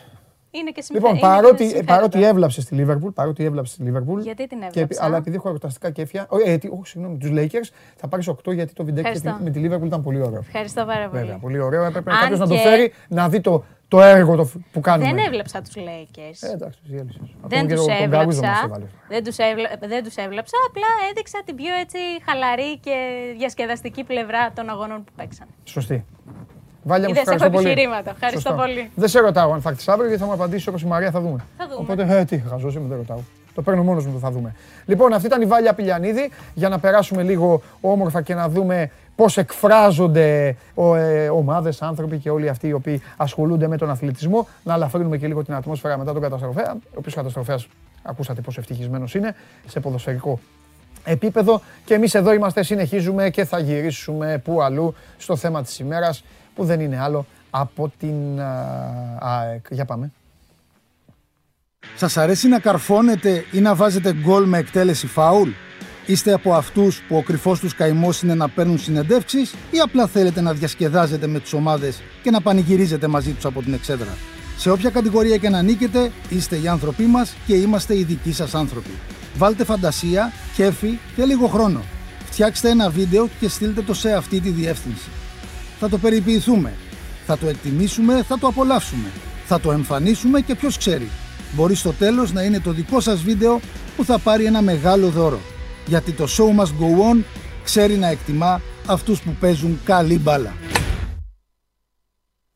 Λοιπόν, ε, επειδή σήμερα δεν μαζέψετε τους φίλους σας, δεν ξέρω πόσοι είστε και όσοι μείνετε, δεν με ενδιαφέρει κιόλας. Αλλά επειδή εγώ θέλω να με εντάξει, είτε ένας μείνει, είτε κανένας, σήμερα είναι η μονομαχία του καβαλιέρα με τον Πανάγο. Από τη στιγμή που καταφέρατε και ε, τον βάλατε μέσα με την 500, σήμερα είναι η μονομαχία. Θα πει ένα ανέκδοτο καθένας και εγώ θα κρίνω ποιος έχει πει το καλύτερο ανέκδοτο. Όπως καταλαβαίνετε, οι πιθανότητες δηλαδή να κρίνω και για τους δύο κα- καλά είναι απειροελάχιστες. Μόνο εσείς και απ' έξω όλο γελάτε. Χαχαχά και χουχουχού και χιχιχί και χοχοχό. Τέλος πάντων, μέχρι να φτάσει αυτή η ώρα, κοντοζυγώνει, αλλά πρώτα απ' όλα πρέπει να πάμε να μιλήσουμε ε, για, την, ε, για την ΑΕΚ. Πάμε στο Βαγγέλη.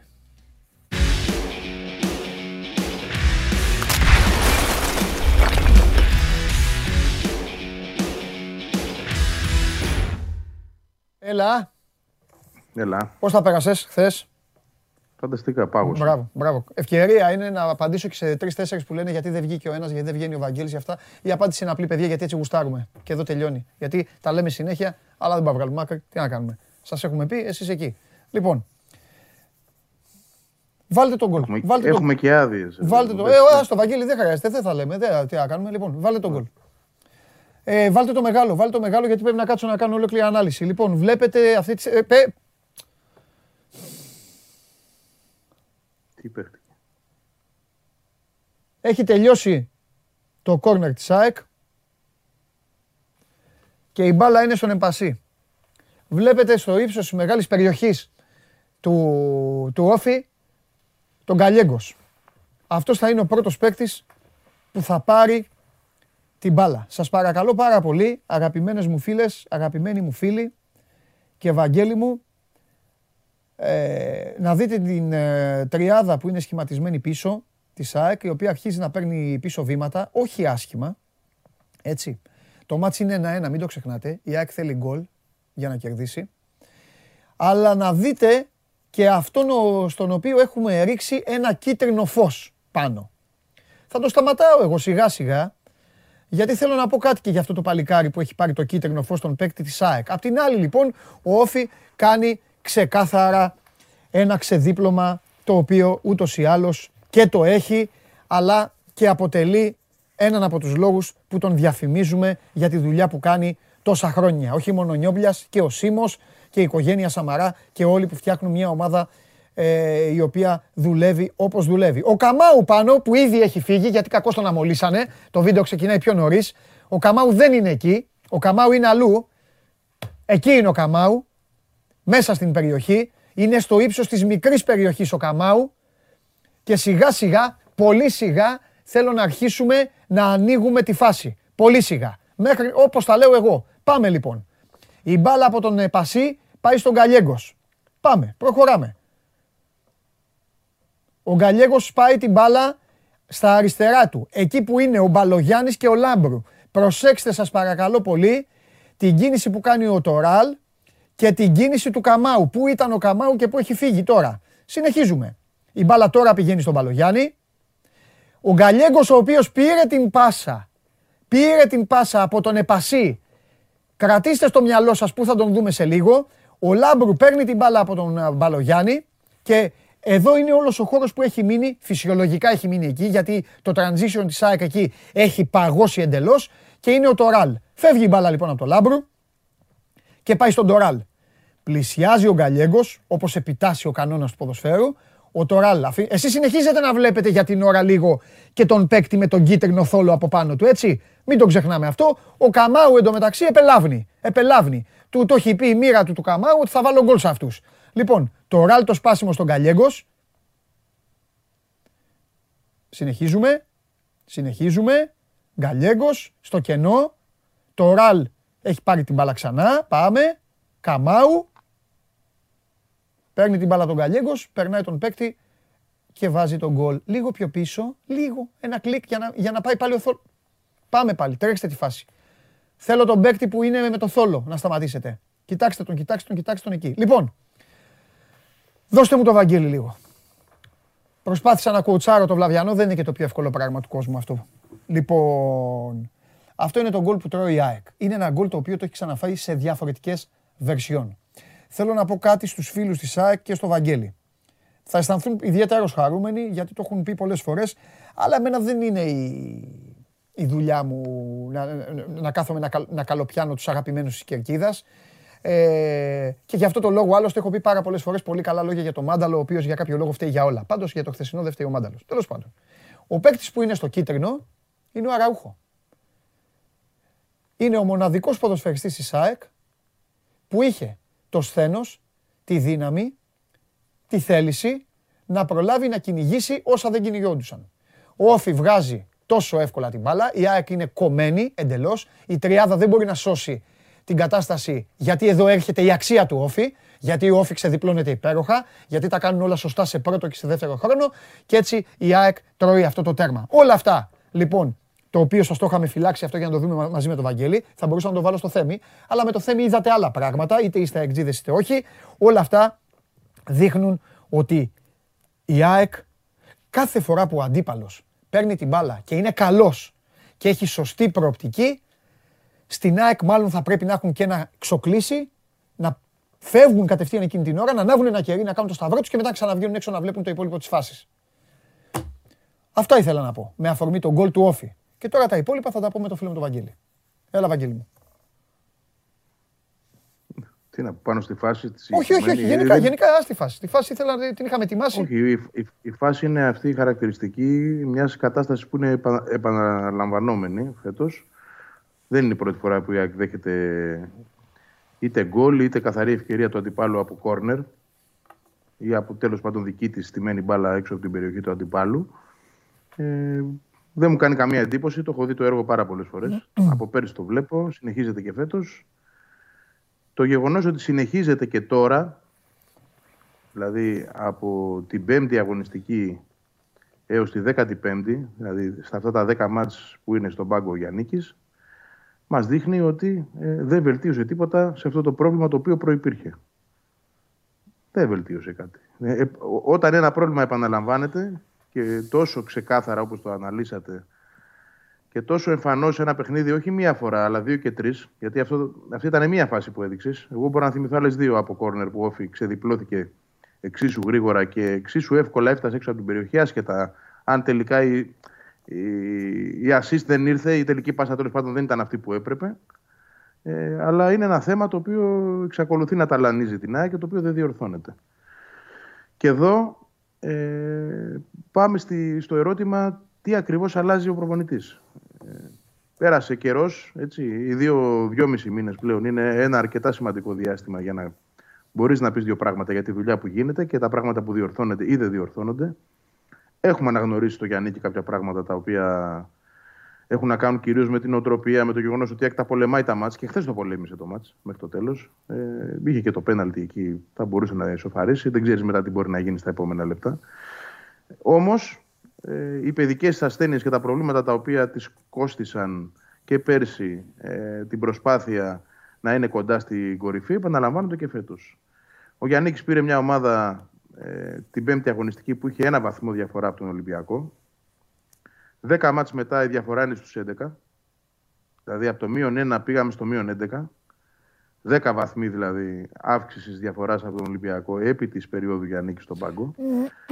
ε, το οποίο σημαίνει το εξής. Όσο και αν θέλουμε και δικαίως του αναγνωρίζουμε το ότι δεν είναι δική του ομάδα, ότι δεν την πήρε το καλοκαίρι να τη δουλέψει, εγώ θα επιμένω σε αυτό ότι δεν μπορεί να αλλάξει πράγματα ε, λόγω του ότι και ο τρόπος ο οποίος δουλεύει δεν μπορεί να υποστηριχθεί από το υπάρχον υλικό λόγω της έντασης που δεν έχει και της σωματικής ε, δύναμης που δεν υφίσταται. Από την άλλη, ξέραμε όλοι ότι μέχρι και το Γενάρη δεν μπορεί να γίνει κάτι άλλο από το να παίζουν αυτοί που υπάρχουν στο ρόστερο. Άρα ε, πρέπει να προσαρμόζεσαι και λίγο πάνω στις ανάγκες και στη, στα χαρακτηριστικά που έχει αυτή η ομάδα και όχι σώνει και καλά να παίζεις κάτι το οποίο έχεις εσύ στο μυαλό σου, αλλά δεν βγαίνει. Άρα σε θέματα ε, ευελιξίας και προσαρμογής ο προπονητής μέχρι τώρα έχει αποτύχει. Αυτή είναι η αλήθεια. Η αλήθεια των αποτελεσμάτων, ξαναλέω έτσι. Όταν το μείον ένα γίνεται μείον Πόσο ήταν η διαφορά όταν πήρε την ΑΕΚ Γιάννη Αυτό είπα πριν, μείον ένα. Μείον ένα. Ένα βαθμό. Δεν το, δεν το θυμάμαι. Δεν το, το, κοιτάζω και τα παιδιά εδώ για να δω μήπως ρωτάνε κάτι. Καταλαβαίνω. Για πες. Η ΑΕΚ είχε 10 βαθμούς και ο Ολυμπιακός 11. Ναι. Πέμπτη αγωνιστική. Ο Ολυμπιακός είχε ε, τρεις νίκες, δύο ισοπαλίες. Είχε μαζέψει δηλαδή 11 βαθμούς. Η ΑΕΚ είχε τρεις νίκες, μία ισοπαλία, μία ήττα, 10 βαθμούς. Το μείον 1 έγινε μέσα σε 10 αγωνιστικές, μείον 11. Ναι. Ε, δεν, δεν είναι ο άνθρωπος ο οποίος ευθύνεται για όλα, αλλά δεν μπορείς και να μην πεις ότι φίλε, εδώ πήρες μια δουλειά να τη φέρεις εις πέρας. Ο ίδιος ο Γιάννη μίλησε για φανταστικό ρόστερ, δεν το είπα εγώ. Ναι. Έτσι. Ναι. Βαγγέλη, είπε ότι έχουμε ένα φανταστικό ρόστερ ναι. σε ποιότητα. Ναι, ναι, ναι. Και αυτό το φανταστικό ρόστερ βρέθηκε 10 βαθμούς πίσω. Ναι. Έχεις δίκιο. Έχεις δίκιο σε, σε πολλά. Έχεις δίκιο, ότι, έχεις δίκιο ότι δεν ψάχνετε τόσο πολύ. Απ' την άλλη, ε, ε, έλεγε ο Θέμης τις προάλλες και την προηγούμενη εβδομάδα και σήμερα έλεγε όλο αυτό. Ε, ξέρεις, με το Θέμη κάνουμε, παίζουμε το 1-2 ως προς τι. Ο Θέμης τα εξηγεί πολύ ωραία με τη γλώσσα των αριθμών και μετά υπάρχει και η γλώσσα του ποδοσφαίρου και μου λέει οπότε εδώ τι γίνεται; Σε αυτή την περίπτωση λοιπόν, το έχω πει πολλές φορές και νομίζω ότι από αυτούς θα συμφωνήσει μαζί μου. Είναι θέμα προσώπων πλέον και προσόντων. Οι αριθμοί αυτοί δεν μπορούν να αλλάξουν διαφορετικά. Δεν μπορεί να κάνει να βγάλει λαγούς από τα, από τα μανίκια του. Δεν το λέω όμως για να τον δικαιολογήσω. Όπως θα πω και κάτι, κάτι άλλο που είναι επίσης σκληρό. Μου έστειλαν στο Instagram χθες το δικό μου δύο-τρεις φίλοι της ΑΕΚ με το που τελείωσε το μάτς που μας βλέπουν και ήταν πολύ στενοχωρημένοι. Και μου λέγανε ο Γιάννη, κανένα δυο ανησυχούσαν για το Γιάννη. Και ξέρεις τι τους είπα. Λέω, παιδιά, κοιτάξτε να δείτε τώρα. Αν η διαφορά αυτή φύγει, όχι από τον Ολυμπιακό, ξεχάσει, ξεχάσει τον Ολυμπιακό, ας τον Ολυμπιακό. Αν στο τέλος βρεθεί μια ΑΕΚ σε μια βαθμολογική κατάσταση κακή και είναι και όλα όπως, το, όπως τα περιγράφεις, μπορεί να αρχίσει να μπαίνει και στον οργανισμό πάλι η ιδέα που δεν είναι και το καλύτερο από όλα, αλλά τέλος πάντων. Τελικά, με αυτόν στην Αγία Σοφιά. Και αυτό νομίζω ότι είναι το τελευταίο που θα ήθελε αυτή τη στιγμή η ΑΕΚ. Ναι, όμως, όμως ε, ό,τι και να λέμε εκ, εκ των προτέρων, Ναι. εκ των υστέρων είναι το αποτέλεσμα αυτό το οποίο θα μας δείξει. Ακριβώς, γι' αυτό, γι αυτό και μόλις το Εγώ είπα. δύο- Γι' αυτό και μόλις το είπα. Μμμ. Και δηλαδή σε Συμφωνώ. συνδυασμό Δι- ότι μπορεί να μαζευτεί αυτό. Γιατί η ΑΕΚ Βαγγέλη έχει μια καθοδική πορεία. Δηλαδή, ας τον Ολυμπιακό. Ο Ολυμπιακός είναι ο τρελός του χωριού. Έχει ξεφύγει, φυλάκια, γεια σας. Καλά Χριστούγεννα, καλό Πάσχα, καλή, κα, κα, καλές, ε, καλές διακοπές, καλό καλοκαίρι. Εδώ, εδώ βλέπεις πράγματα όμως. Δηλαδή την άλλη φορά ήρθες εδώ σου είπα για τον Ολυμπιακό. Τώρα έχω να σου πω για άλλους. Ο Παναθηναϊκός την παίζει την μπαλίτσα του. Παίζει μπαλίτσα. Αυτό, αυτό κάνει. Παίζει, παίζει καλή μπάλα. Άσχετα άμα δεν έχει άλλα θέματα. Ο Πάοκ, μαζί το λέγαμε, τον έφερε τον, το τεχνικό του διευθυντή. Θέλει να δώσει λεφτά, έτσι λένε στη Θεσσαλονίκη. Θα, θα φτιαχτεί. Πρέπει και η ΑΕΚ κάτι τώρα, κάτι, Αλλά κάτι να κοίταξε δείξει, να ρε δεις, Βαγγέλη, για- λίγο πάλι να πάρει τα πάνω της. Ο Συμφωνώ, τελευταίος της η μήνας της διαφορά ΑΕΚ, όμως- εσύ είπες ότι τα παιχνίδια, έλεγες, τα παιχνίδια είναι ύπουλα. Τα παιχνίδια είναι, δεν είναι εύκολα. Τα παιχνίδια ε, είναι παγίδες. Και όταν το είπες, η διαφορά ήταν στους 6. Εσύ το είπες μετά τον Ολυμπιακό. Δεν μπορεί. Θα μπορούσε να Σου πουλήσει είπα ότι μαγιά. το, το μείον 6 γίνεται εύκολα μείον 11. Σου είχα πει και μείον 11 έγινε. Μπράβο. Θα, πουλ- θα μπορούσες να πουλήσεις και μαγιά εύκολη με καβάτζα τον Ολυμπιακό και να, πεις, να το πεις στους τρεις βαθμούς. Να πεις κάτσε να δούμε, είναι και Ολυμπιακός, μπορεί να ξεφύγει. Δεν το είπες. Πήγε στον, στον Ολυμπιακό η ομάδα, έχασε, αλλά τελικά το θέμα δεν είναι Ολυμπιακός. Ήταν εκείνη. Είναι όλα τα άλλα μετά. ναι. Ε, ε, εγώ αν θυμάσαι δύο, για δύο πράγματα επέμενα εξ αρχής. Το ένα είναι ότι η ΑΕΚ δεν μπορεί να πάρει πρωτάθλημα. Ναι. Ε, η δική μου λογική και εντάξει, το είχα, επι- είχα επιχειρηματολογήσει. Δεν- Όχι να, να πούμε μετά Χριστοπροφήτες και ιστορίες και να βαφκαλιζόμαστε. Απλά δεν πίστευα ποτέ ότι η ΑΕΚ μπορεί να πάρει πρωτάθλημα. Το ένα είναι αυτό. Το δεύτερο είναι ότι σε σχέση με τους δύο που προανέφερες, άσε τον Ολυμπιακό απ' έξω, γιατί είναι μια άλλη κατηγορία μόνος του, έχει μάθει να είναι πρωταθλητής, δεν αφήνει βαθμούς και, και, και. Λοιπόν, το θέμα είναι ότι ο Ολυμπιακό, ο, συγγνώμη, ο Παναθηναϊκός και ο ΠΑΟΚ έχουν ένα σχέδιο το οποίο πέρασε από ε, κάποιες δυσκολίες, έτσι, από χίλια κύματα, θες να το πούμε, ο- από, όπως θες πες το, αλλά το σχέδιο δεν άλλαξε. Κράτησε τους προπονητές του, τους έδειξε εμπιστοσύνη, δούλεψε με αυτούς και τώρα ε, παίρνει κάποιους καρπούς της δουλειάς. Η ΑΕΚ έφερε έναν προπονητή που δεν τον πίστευε, δεν τον στήριξε, έτσι. Τον οδήγησε κατ' εμέ στο να φύγει, χωρίς να λέω ότι ήταν ο ιδανικός ή όχι, δεν το ξέρω. Όμως ξέρω ότι η αλήθεια είναι ότι την πέμπτη αγωνιστική ο Μιλόγεβιτς κοιτούσε πώς θα απεγκλωβιστεί από αυτή την κατάσταση. Και ήρθε ένας άλλος, ο οποίος στην αρχή προσπάθησε να κάνει κάποια πράγματα τα οποία ήταν έξω από την πεπατημένη του προηγούμενου τεχνικού και μετά δυστυχώς αρχίσαμε τους ψηφισμούς και την κατάσταση αυτή που για μένα είναι το σημαντικότερο πρόβλημα όλων. Ναι. Να γυρίσει ο Τζαβέλα στην 11 να μην βγαίνει ο Μάνταλος ποτέ, να απαξιώσουμε παίκτες και να τους εξαφανίσουμε όπως ο Τάνκοβιτς, ο Σάκοφου. Εντάξει, πήρε χθες μια ευκαιρία και ο κόσμος τώρα λέει: Ορίστε και τι έγινε. Ναι, αλλά δεν μπορείς να κρίνεις ένα παίκτη από ένα μάτς. Όταν στα δύο προηγούμενα που μπήκε αλλαγή βοήθησε. Λοιπόν, ένας παίκτης θέλει χρόνο. Ο Γεύτιτ δεν θα μάθουμε ποτέ τι είναι. Θα μάθουμε; Εγώ δεν πιστεύω ότι θα μάθουμε. Ναι, Ήρθε ένας ναι, παίκτης εκεί- εδώ για τον οποίο λέγαμε. Κινδυνεύει Λέγαμε να το είναι αυτή καλοκαίρι η ότι- περίπτωση. Υπάρχουν και αυτοί οι Ναι, παίκτες. Λέγαμε το καλοκαίρι ότι ήρθε επιτέλους, η ΑΕΚ πήρε επιτέλους έναν παίκτη στη θέση που παίζει και ο Μάνταλος. Δεν είπαμε ποτέ να βγει ο Μάνταλος και να παίζει μόνο γεύτης, αλλά τουλάχιστον να υπάρχει μια ισορροπία, Ναι. ένας ανταγωνισμός και να δούμε αν αυτό το παιδί τι μπορεί να κάνει και τι όχι. Και μπαίνει η αλλαγή στο 83 να σου κάνει τι. Τι να σου κάνει και, και ποιες απαιτήσεις να έχει. Γιατί το διάβασα και αυτό κάπου ότι ο γεύτης λέει μπήκε και έδειξε λίγα πράγματα. Έτσι θα τον κρίνεις τον παίκτη. Δεν έχουν λογική αυτά που γίνονται, πραγματικά. Ναι. Ε, τώρα εντάξει, μην το πάμε στο συγκεκριμένο μάτς τακτικά που χάθηκε. Ήταν ένα ένας ποδοσφαιρικός αχταρμάς αυτό που, Όχι μόνο που αυτό. έκανε ο Γιάννης. Μετά την αλλαγή προπονητή, μου βγάλες τώρα και άλλη πάσα. Ένα-ένα μου έρχονται. Πόσα να έχουμε στο μυαλό μας. Μετά την αλλαγή προπονητή, γιατί χάρηκε ο κόσμος της ΑΕΚ; Χάρηκε επειδή είδε το Ρότα ξαφνικά, ο οποίος πάλι πήγε πίσω, λογικά. Γιατί αυτός που παίζει μπροστά από το Ρότα είναι καλύτερος παίκτης. Οπότε δεν, δεν- ποτέ δεν κατάλαβα αυτόν τον ενθουσιασμό. Τέλος πάντων. Και χαρήκανε και για το Μίτογλου. Ο οποίος τελικά, οκ, μπήκε, έπαιξε κάποια παιχνίδια καλά, κάποια άλλα όχι και βρέθηκε και αυτός πίσω.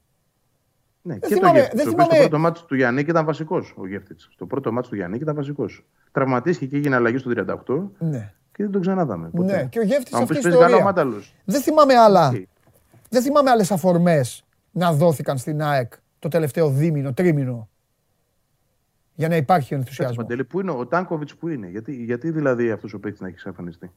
Ποια είναι η δικαιολογία; Δηλαδή ο Γιάννη εμφανίστηκε για να κάνει κάτι δικό του με υλικό που δεν μπορεί να το ε, υποστηρίξει. Είτε γιατί Για δεν τον έχει Ντάνκοβιτ δυνάμεις. μπορεί να σου πει κάποιος Ναι. ότι ο Τζούμπερ, ο Λιβάι και ο Άμραμπατ είναι καλύτεροι παίκτες. Είναι ποιος Τζούμπερ των 7 αγώνων χωρίς γκολ και assist. Δεν είναι των καλά ο 7 Τζούμπερ. αγώνων. Το λέμε αυτό. Δεν είναι καλά. Ε, γιατί Ο, να ο μην Τζούμπερ παίξει ακόμα κάποιος. για κάποιο λόγο. Αυτό μόνο στην Ελλάδα γίνεται βέβαια, Βαγγέλη μου. Έχουμε φτάσει Γενάρη, τώρα μπαίνει το 22, να είμαστε καλά. Και ακόμα αντιμετωπίζουμε τον Τζούμπερ σαν να έχουμε 25 Σεπτεμβρίου. Κατάλαβες. Ακριβώς. Με τον ίδιο αυτό, με τον ενθουσιασμό. Ο Τζούμπερ, ο Πεκταράς. Ναι, Πεκταράς, σωστά. Ε, με την εθνική Ελβετίας. Ακόμα λίγο εδώ με την ΑΕΚ. Ε, με την ΑΕΚ έκανε ένα τρομερό ξεκίνημα. 5 γκολ, 2 assist τα πρώτα μάτς και Ναι. 6-7 μάτς. Δεν θυμάμαι ένα ή 6-7. Είναι σίγουρα ένα από τα δύο νούμερα. Ναι. Χωρίς, χωρίς γκολ και χωρίς assist. Ο Γκαρσία πού ακριβώς είναι; Και τι γίνεται με αυτόν. Και πώς Ο Γκαρσία, αξιοποιείται και φίλε, πώς- είναι, πώς τον είναι, είναι, διαχειρίζεται το είναι, προπονητής; είναι η μέρα με τη νύχτα με πέρυσι. Ο Γκαρσία το έχουμε πει πολλές φορές. Ναι. Ναι, αλλά δεν παίζει παντελή. Είναι εξαφανισμένος. Αυτό δηλαδή, λέω. τι Όχι. περιμένεις Α, το- εννοεί εννοείς τώρα ότι δεν παίρνει ευκαιρίες; Τι εννοείς; Πού είναι, η δια- όχι, η διαχείριση ποια είναι ακριβώς. Εγώ δεν καταλαβαίνω. Δηλαδή, τι- Νομίζω ότι ο οκ. Γιάννικη. Αν μπορεί να είμαι λάθος. Νομίζω ότι ο Γιάννικης μπορεί να, να έχει φάει ένα στράβωμα που με τον Ολυμπιακό αμόλα για ετώ. Δεν- Δεν δικαιολογείται και πάλι. Ε, εντάξει, σου Δεν λέω εγώ αυτό τώρα έχεις οι προπονητέ. πανάκριβος. Ναι. Κουβέντα κάνουμε. Οι προπονητές δεν πρέπει να έχουν κολλήματα. Παντελή, γιατί αν έχουν κολλήματα, Ε, έχουν όλοι τα οι κολλήματα προπονητές. είναι που στο τέλος τους τρώνε. Ναι, να έχουν, αλλά ό- Όλοι. όχι τόσα πολλά μαζεμένα. Λοιπόν, κάποια στιγμή τα κολλήματα είναι αυτά που θα τους στερήσουν τη δουλειά. Ναι. Δεν γίνεται, δεν γίνεται. Τους παίκτες πρέπει να τους Ωραία. κερδίζεις και να τους διαχειρίζεις. Συμφωνώ, συμφωνώ. Και Όμως- να παίρνεις ό,τι καλύτερο μπορείς. Εδώ όμως νομίζω ότι η συζήτηση πάντα χάνεται γιατί μιλάμε, για- μιλάμε πάντα για αυτούς που, που απειλούν. Εγώ θέλω λίγο να τη μεταφέρουμε τη συζήτηση και να πάμε στο ακόμη μεγαλύτερο πρόβλημα, Βαγγέλη μου. Και αυτό έχει να κάνει, το είδες και στο βιντεάκι, το έχεις δει και με τα μάτια σου. Έχει να κάνει με το άθλιο transition, με τις τραγικές επιστροφές, είτε είναι ακραία χαφ, είτε είναι τα αμυντικά χαφ της ομάδας και φυσικά με αυτή την άμυνα η οποία δεν εμπνέει κανέναν. Το είπα στον Γκέσαρη, θα το πω και σε σενα Έχω δει όλα τα μάτια της ΑΕΚ. Κα- Και σε μεγάλη διάρκεια, όσο δεν έχω δει, τα έχω δει, έχω δει ε, μεγάλη διάρκεια. Δεν έχω δει προπονητή, δύο-τρεις άντε, που να μην έκαναν νόημα στους παίκτες τους. Ανεβείτε, πάμε, πάμε, πάμε, πάμε, πάμε. Δεν τη φοβάται την ΑΕΚ, δεν τη φοβούνται την ΑΕΚ πίσω. Εδώ καλά πρέπει να κάνουν, δούμε αφού τι, τους τι δίνεις τις σκοπό έχει να αφορμές. κάνει η ομάδα. Εδώ πρέπει. Αν δεν υπήρχε και ο Τώρα θα το Στάνκοβιτς, δούμε. Τώρα, τώρα χάθηκε, πέταξε το πουλάκι. νούμερο ένα ομάδα στις επιθέσεις αντιπάλου. Και μου λέει ο Κέσσαρης, νούμερο ένα μου λέει και τυχερή έξι γκολ από αυτά. Και του λέω, δεν είναι του λέω μόνο τυχερή, είναι και ο τερματοφύλακας. Γιατί ο Στάνκοβιτς έχει σώσει πράγματα. Και ο Τσιντότας. Γιατί το παιδί μπήκε και αυτό ε, ε, έπιασε και, και στην Τρίπολη έπιασε. Εντάξει, ναι, ναι. Ε, ε, είναι όμως μία ανάγνωση. Έτσι, γιατί στον αντίποδα και η ΑΕΚ κάνει πάρα πολλές ευκαιρίες. Πολύ περισσότερες από τους αντιπάλους σε κάθε μάτς και δεν τελειώνει. Να το πούμε και αυτό. Δηλαδή, χθες ε, έχει τουλάχιστον έξι κλασικές ευκαιρίες. Ναι. Αν είχε καλύτερα τελειώματα, θα ήταν άλλο παιχνίδι. Ε, Ναι. Ειδικά ε, στο πρώτο ημίχρονο, στο πρώτο 20 λεπτό. Το θέμα είναι ότι μετά το πρώτο 20 λεπτό που δεν καταφέρει να πάρει αυτό που θέλει στο παιχνίδι, κλατάρει. Γιατί ακριβώς έχει δώσει όλη την ένταση που μπορεί να έχουν οι ποδοσφαιριστές για αυτό το διάστημα και μετά προσπαθεί να κάνει συντήρηση για να Ναι. βγει στο ημίχρονο. Ο αντίπαλος το καταλαβαίνει, παίρνει μέτρα, τη βάζει στο τέρμα της ε, και βρίσκει τις φάσεις για να κάνει γκολ. ναι. Ε, Όμως έχει και η ΑΕΚ τις δικές της στιγμές. Ναι, αλλά είναι, δεν είναι ίσια, ότι δεν είναι, απειλεί. είναι στα ίσια, Βαγγέλη μου. Είναι στα ίσια και η ΑΕΚ δεν μπορεί να κάνει πορεία. Καμία ομάδα από τις λεγόμενες μεγάλες δεν μπορεί να κάνει πορεία όπως γουστάρει ο κόσμος της, ο ρεπόρτερ της, όπως επιτάσσει η φανέλα, η ιστορία, όταν είναι ίσα βάρκα ίσα γυαλό.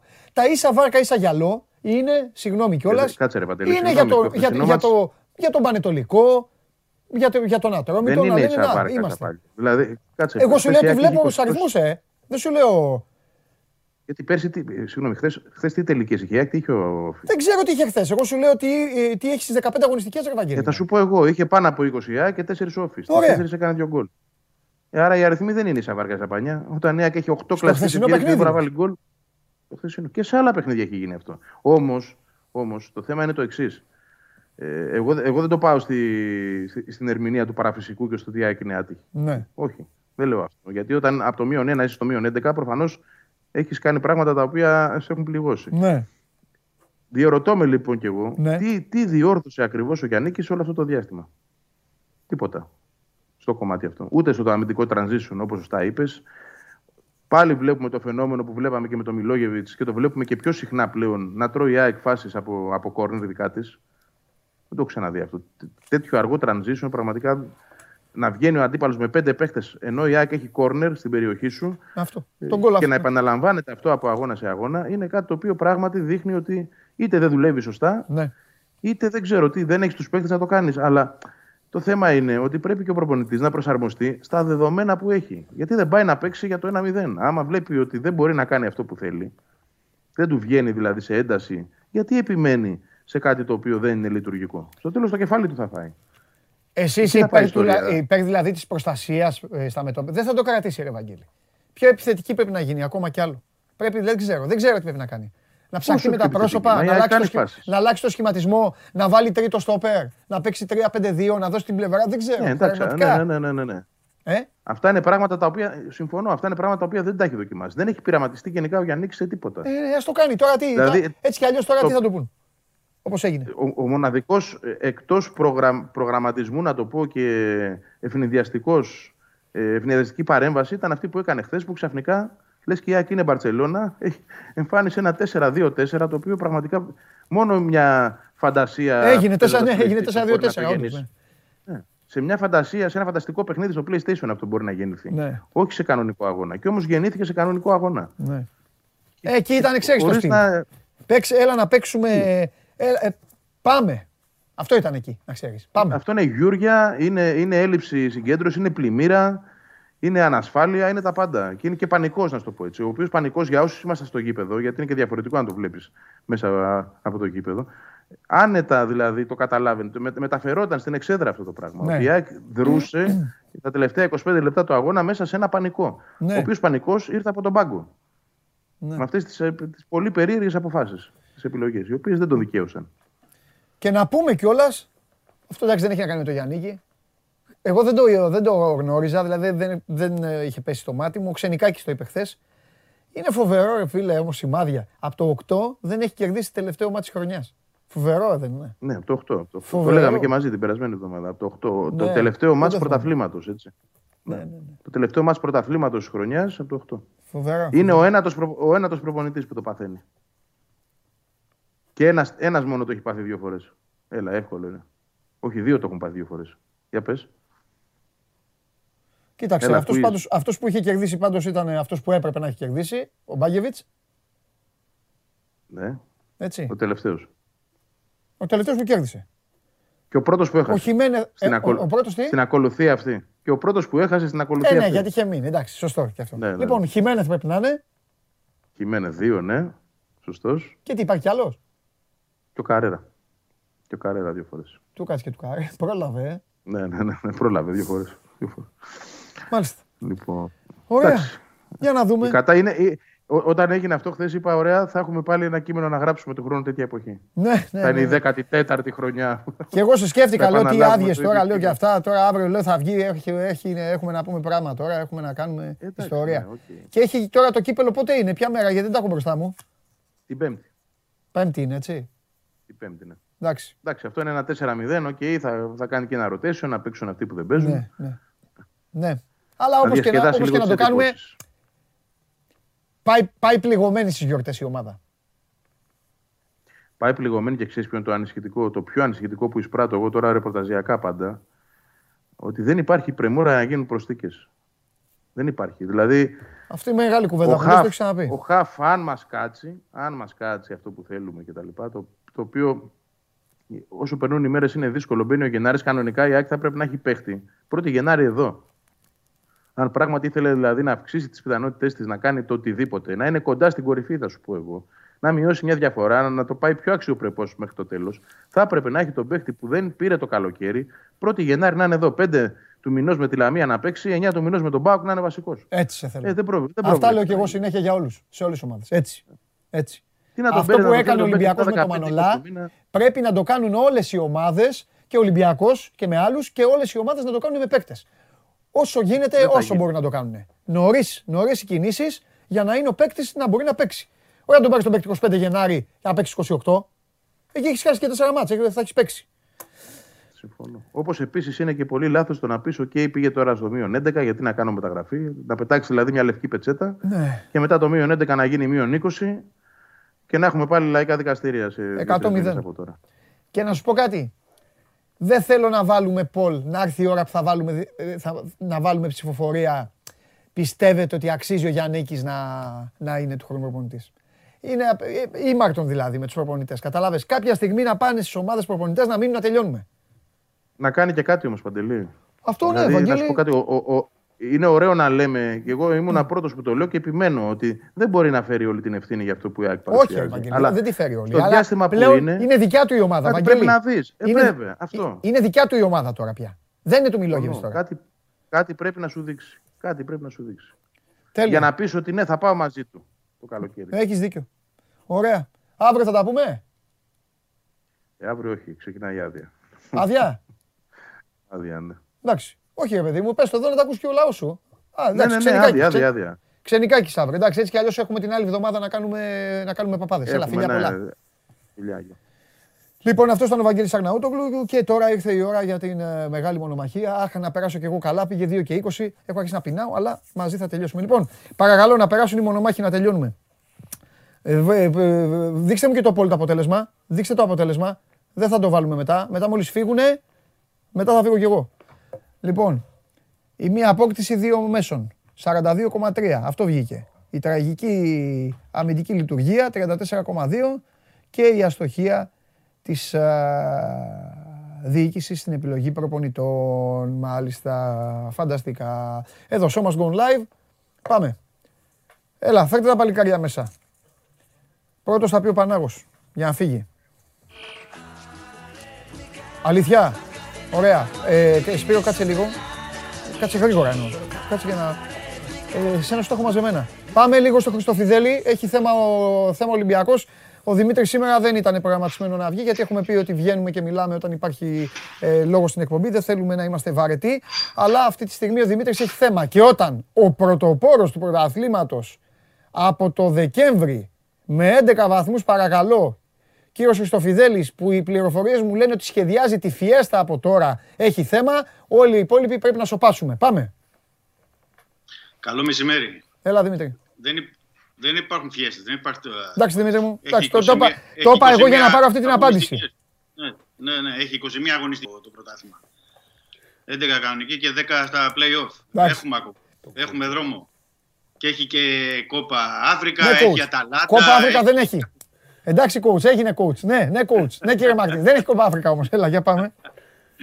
Λοιπόν, ε, έχουν βγάλει πριν ε, από λίγη ώρα στην, ε, το CNN Portugal συγκεκριμένα στην ε, Πορτογαλία που κάνει λόγο για ε, ουσιαστικά τελειωμένη ε, απόκτηση του Ρούμπεν Σεμέδο από την Πόρτο. Να. Τι λένε οι Πορτογάλοι, γιατί πρέπει να πω αυτή τη στιγμή ότι από τον Ολυμπιακό δεν επιβεβαιώνεται κάτι. Οι Πορτογάλοι λοιπόν λένε ότι, ε, ότι οι δύο ομάδες τα έχουν βρει σε δανεισμό, εξάμεινο δανεισμό μέχρι το καλοκαίρι με ένα ποσό για το ενίκιο 250.000 ευρώ ε, και το καλοκαίρι υποχρεωτική οψιόν αγοράς ε, 5,5 εκατομμύρια. Δηλαδή είναι ένα συνολικό ποσό 5.750.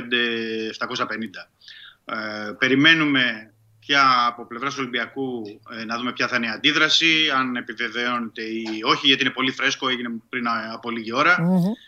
Ε, και έχουμε αυτό το θέμα δηλαδή με τον ε, Σεμέδο και ε, περιμένουμε να δούμε την εξέλιξή του. Τώρα δεν ξέρω αν Παντελή θέλεις να ρωτήσεις κάτι άλλο. Δεν σχετικά θέλω να με- ρωτήσω κάτι άλλο, γιατί δεν υπάρχει και κάτι άλλο στον Ολυμπιακό. Ο, ε, ε, τίποτα. Ο Ολυμπιακός, ε, ο Ολυμπιακός θα, κάνει, θα περάσει το Λεβαδιακό. Η λογική λέει ότι θα περάσει το Λεβαδιακό και θα κάνει, ε, θα κάνει πολύ καλές γιορτές. Είναι στην Ευρώπη, έχει ένα δύσκολο παιχνίδι. Αύριο θα μιλήσουμε για Αταλάντα. Το υπόσχομαι από τώρα στον κόσμο, γιατί ε, το είδα το παιχνίδι προσεκτικά. Ε, τι- ο Αταλάντα Ρώμα, γιατί εκείνη την ώρα δεν είχε τίποτα άλλο. Το κατάφεραν και αυτό οι Άγγλοι με, το, με τους κορονοϊούς, δεν είχε να δούμε αγγλικό παιχνίδι. Οπότε αυτό ήταν και το μόνο αξιόλογο. Και λόγω Ολυμπιακού λίγο κάθισα και το χάζεψα. Θα πούμε για την Αταλάντα αύριο και θα δώσει και τη Ναι. συνέχεια για το Σεμέδο. Από ό,τι κατάλαβα, είναι αυτό που λέγαμε. Ήρθε και ο Μανολάς. Καλά, του Σεμέδο ήταν ε, ούτως ή άλλως στα σκαριά να γίνει. Μένει να δούμε αν θα φύγει κι άλλος. Ναι. Έστω δανεικός. Ναι. Αν θα, έστω δανεικός, ναι, ναι. Αν θα δοθεί δανεικός, ε, θα, θα το δούμε αυτό. Μπορεί να είναι ο Μάρκοβιτς, να δοθεί ο Μπα, δε- δε- θα δούμε, θα δούμε. Δεν είναι ακόμα ξεκάθαρο. Αλλά θα πούμε και για την Αταλάντα, ναι, γιατί είδα και εγώ το παιχνίδι με Ναι. τη Ρώμα. Ωραία. Ουσιαστικά ε, ένα άλλο πρόσωπο που δεν είχαμε δει μέχρι τώρα, αλλά ε, θα το αναλύσουμε. Θα έχουμε, έχουμε χρόνο. Ναι, να ναι, ναι, θα πούμε, θα πούμε. Ε, η Αταλάντα η οποία σήμερα ε, μπορείτε να τη δείτε όσοι δεν ε, την είδατε το Σάββατο παίζει στη Γένοβα με την Τζένοα. Το Σάββατο έχασε, σήμερα η Αταλάντα θα κερδίσει. Αυτό πιστεύω. Φιλιά, Δημήτρη. Καλό μεσημέρι. Γεια σου Δημήτρη μου, τα λέμε. Ε, ε, στέλνουν άνθρωποι, κάνουν λίγο, λίγο πλάκα, λίγο έτσι, τους διώχνεις. Τώρα δεν κάνω πλάκα. Και στέλνει ένα συνέχεια, σ' αγαπάω, γύρνα, ένα τέτοιο και τον αφήνεις. Αυτόν τον αφήνω, ναι, εννοείται. Αυτός ήταν τέλειος. Αυτό, ε, αυτό ήθελα να σχολιάσω. Κάνα κάνεις πλάκα τώρα. Όχι, όχι. Το λες επίτηδες για να αρχίσουν να τις βλακίες. όχι, όχι. Θα φύγουν όλοι αυτοί. Όχι, όχι. Δεν κάνω Ήτανε, πλάκα εγώ με αυτά. ήτανε φοβερός. Η- Την εκπομπή δεν τη διαπραγματεύομαι. Η εκπομπή έχει το στυλ της. Λοιπόν, έλα από εδώ. Τι έγινε; Έλα από πίσω, επειδή είμαι προκατηλημένος να χάσεις. Κοίτα, κακομίρι, εσύ. Είμαι ο πιο στημένος διαιτητής. Πιο στημένο διαιτητή από εμένα δεν έχει υπάρξει στον πλανήτη. Κοίτα να τα κάνεις μαντάρα και να μην, να μην περάσω καλά. Εκεί στην τιμωρία σου. Πες το. Εγώ δεν σηκώνομαι. Εδώ θα κάτσω. Εγώ έχω κάρτες, ε, ξέρει. Εσύ αδερφέ μου, ό,τι και να έχεις να νικήσεις. Κάτσε γιατί ο σκηνοθέτης του, του απ' τα. Α, εντάξει. Πήγα να πω, ξέρετε, σκηνοθέτης από τα τέτοια. Δεν θα με είχε. Ξεκίνα. Πάμε. Λοιπόν. Εσύ, εσύ, εσύ. Όχι, α, τι λένε. Εμένα, εμένα Εγώ φαίνεται. είμαι ο ρέφερη. Εγώ έχω Οκ. πάρει Εσύ το λες εδώ, αβαντάζ έδρας. εσύ βρες τιμένε εδώ με τους τιμένους, αυτά θα σε βάλω. Έλα, είσαι, έχεις έρθει τιμένος είσαι. Πάμε, λέγε. Αρχικά στο φίλο μας τον Παρδόσα, το παλικάρι που Όχι, όχι, μας stop, έχει δεν- δει. δεν μα- θα δεις Είπε χαιρετισμό. χαιρετισμούς. Δεν με ενδιαφέρει. Είπε το. Αυτός, ε, ε, αυτός είναι ένας τύπος ο οποίος έχει ψωνίζεται. Ναι. Στο λέω εγώ αποκλειστικά. Ναι, ναι, ναι. Και κάντε αυτό. Τον έχω, έχω, Ε, μας έχει, μας, μας έχει βάλει πολλές, μας έχει βάλει πολλές φορές. μου έχει στείλει ο αδερφός του όλες τις διαλόγους σας. Θες να τους παίξω, θες να τους βάλω; Τι- τι είπα; Δεν θέλεις. Δεν- Κομμένο αυτό. Τελείωσε η ιστορία. Λοιπόν. Τέλος αυτά. Έλα, ρε. παιδιά. Τι είναι άσπρο και πετάει. Έχω αγωνία. Τι είναι άσπρο και πετάει. Αυτό είναι το ανέκδοτο. Όχι, όχι. Είναι μπονουσάκι από τον Βασιλιάδη πριν πω. Περιστέρι. Σπύρο. Τι είναι άσπρο και πετάει. Δεν ξέρω. Αυτός Μία, ξανά- αν αυτός δεν φύγει εντελώς, θα έχουμε θέματα. Πάμε. μία μίγα νύφη. Ωραία. Δεν Δεν, είναι. χρειάζεται, δεν χρειάζεται καν να πεις. Δεν χρειάζεται, δεν χρειάζεται καν να πεις. Λοιπόν, ζευγάρι ξαπλωμένο στο κρεβάτι. Ε, αρχίζει ψαχουλεύει ο άντρας εκεί σε λίγο τη γυναίκα. Και όπως είναι, την πιάνει ρε παιδάκι μου εδώ, έτσι. Πιάνει εδώ. Και γυρνάει και της λέει: «Ρε γυναίκα, της λέει: Βλέπω ότι πισινό σου λέει σαν να έχει γίνει λέει, σαν ψισταριά. Βλέπω, Βλέπεις δεν τη- βλέπω. Βλέπεις τη γυναίκα μπριζώνει, δεν μιλάει, σου λέει να το φτιάξω. Σηκώνονται, πάνε για μπάρμπεκιου με κάτι φίλους κλπ. Μένει μέσα, βλέπει την ψισταριά ο άντρας εκεί πέρα που ψήνουνε. Φέρε ένα μέτρο, του λέει. Πάρει ένα άλλος το μέτρο, αρχίζει μετράει την ψισταριά. Α, και μετράει. Πάει στη γυναίκα, ψιθυριστά και της λέει: Είχα δίκιο, τους λέει: Ήταν όντως από ψισταριά. Λέει η γυναίκα, μην αγχώνεσαι. Γυρνάνε το βράδυ στο σπίτι, Πάει να γίνει μπαλαμούτι και γυρνάει και του κάνει η γυναίκα. Ε, μην βάλω τώρα για να λουκανικά και την πισταριά μπρος τώρα. Κρίμα δεν είναι. Περιμέναμε. Λοιπόν. Αυτό ήταν, εντάξει. Αυτό, τελείωσε. αυτό, αυτό τελείωσε. Εντάξει, τελείωσε. ωραία. Σήμερα ήμουν light. Λοιπόν. Εγώ έχω τώρα, θέλω να με δείξει λίγο Σε ε, δείχνει. μονό, Και παρακαλώ. δεν υπάρχει μόνο. Α, ωραία. Γιατί εγώ είμαι ο διαιτητής, πρέπει να δείχνει το διαιτή.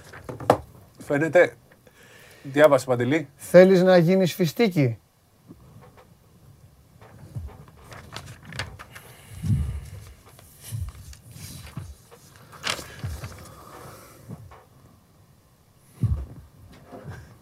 Πάω να φύγω.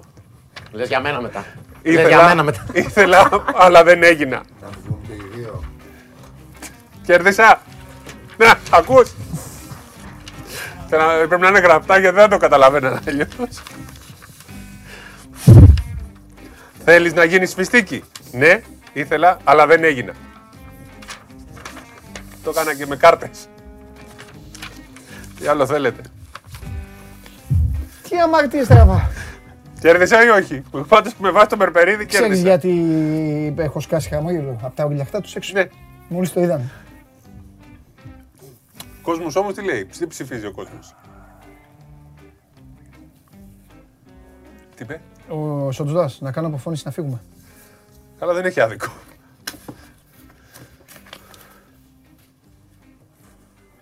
Αποθεώνεσαι. Εντάξει. Λοιπόν, Πλην ενός που τον έχει εγκαταλείψει η γυναίκα του και έχει βρει εδώ το YouTube και κλαίγεται. Αλλά αυτός θα φύγει για πάντα τώρα. Στα επόμενα, στο επόμενο ένα λεπτό θα πρέπει να έχει φύγει για πάντα αυτός. Αλλιώς ο ανεκδοτάκιας θα έχει... λοιπόν, οι εξωγήινοι διαιτητές παθαίνουν και αυτοί τελικά κορονοϊό. Λοιπόν, Στη βέβαια- συνέχεια της χθεσινής συζήτησης. Ναι, Ε, ε, λες, πάθανε 23 παίκτες Φυσικά, από το μάτς. φυσικά γιατί έκατσες, επειδή σε προκάλεσα, Πήρες 300 τηλέφωνα για να πεις: Έλα, είσαι καλά, δεν είσαι ένα κορονοϊό, ρε. Έλα. Μήπως ξέρεις κανέναν έχει κορονοϊό. Ε, Για δε- τι Λοιπόν, έβγαλες τελικά; Η αλήθεια είναι λοιπόν, επειδή άκουσαν οι διαιτητέ από μόνοι τους αυτό που είπες, με πήραν τηλέφωνο και λέει: Πες του κύριο Παντελή Μάλιστα. ότι ένας από τους τρεις διαιτητές, ξέρω το όνομα, αλλά δεν μπορώ να το πω γιατί είναι ακόμα.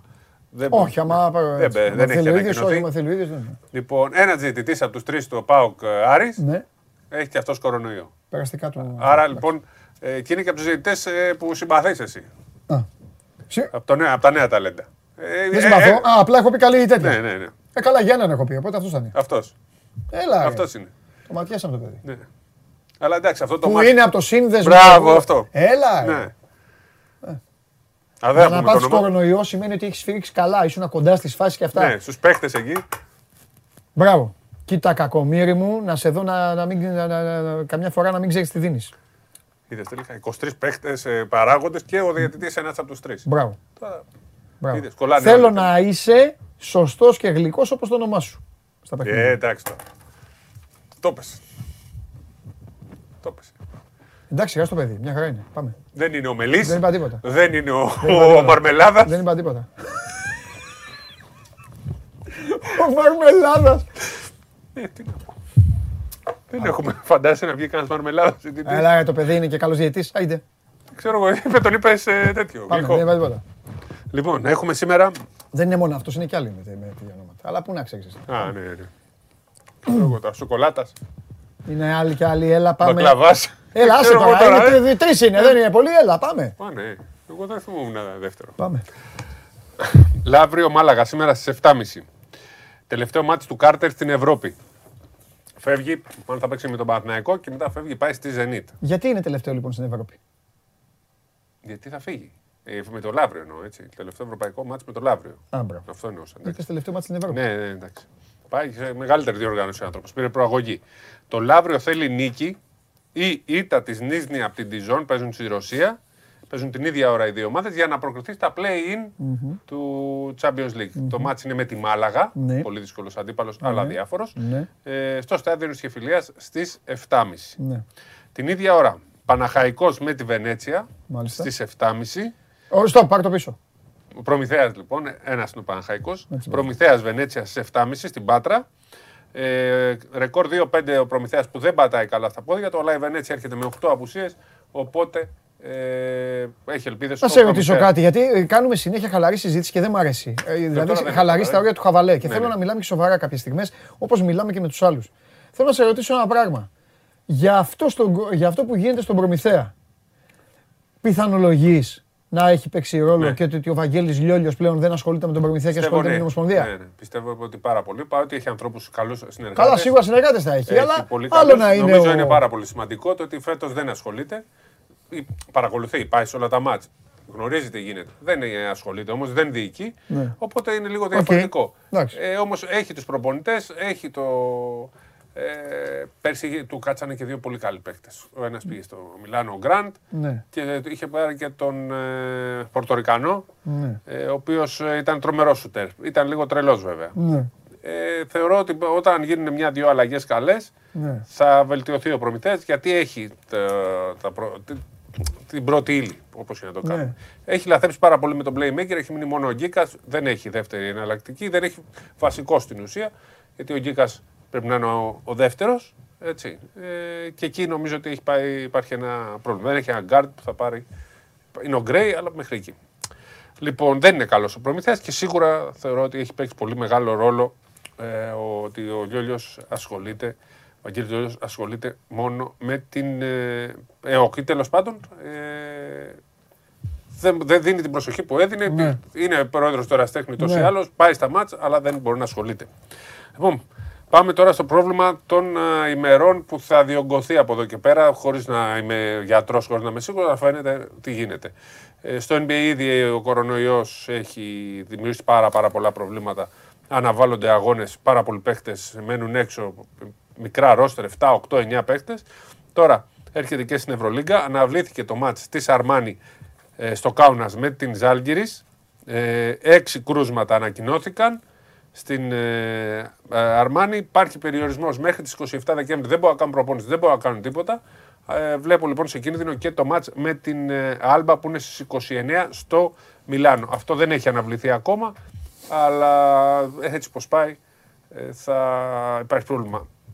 Είδαμε ότι μάλλον από αυτό, α, το πρόβλημα προήρθε από το Real Armani, γιατί και ο Λάσο και ο Ερτέλ είναι έξω, οπότε ξέρεις, υπάρχει κίνδυνος τώρα σιγά σιγά όσοι έχουν συναντηθεί, όσοι έχουν ανταμώσει, να διασπείρεται όλο ε, αυτό ευτυχώς στην Ελλάδα το προλάβαμε στο Άρης Πάουκ. Σταματήσαν τα μάτς. Αναβλήθηκε το μάτς Κυπέλου, το ημιτελικό στο ε, Προμηθέας Πάουκ.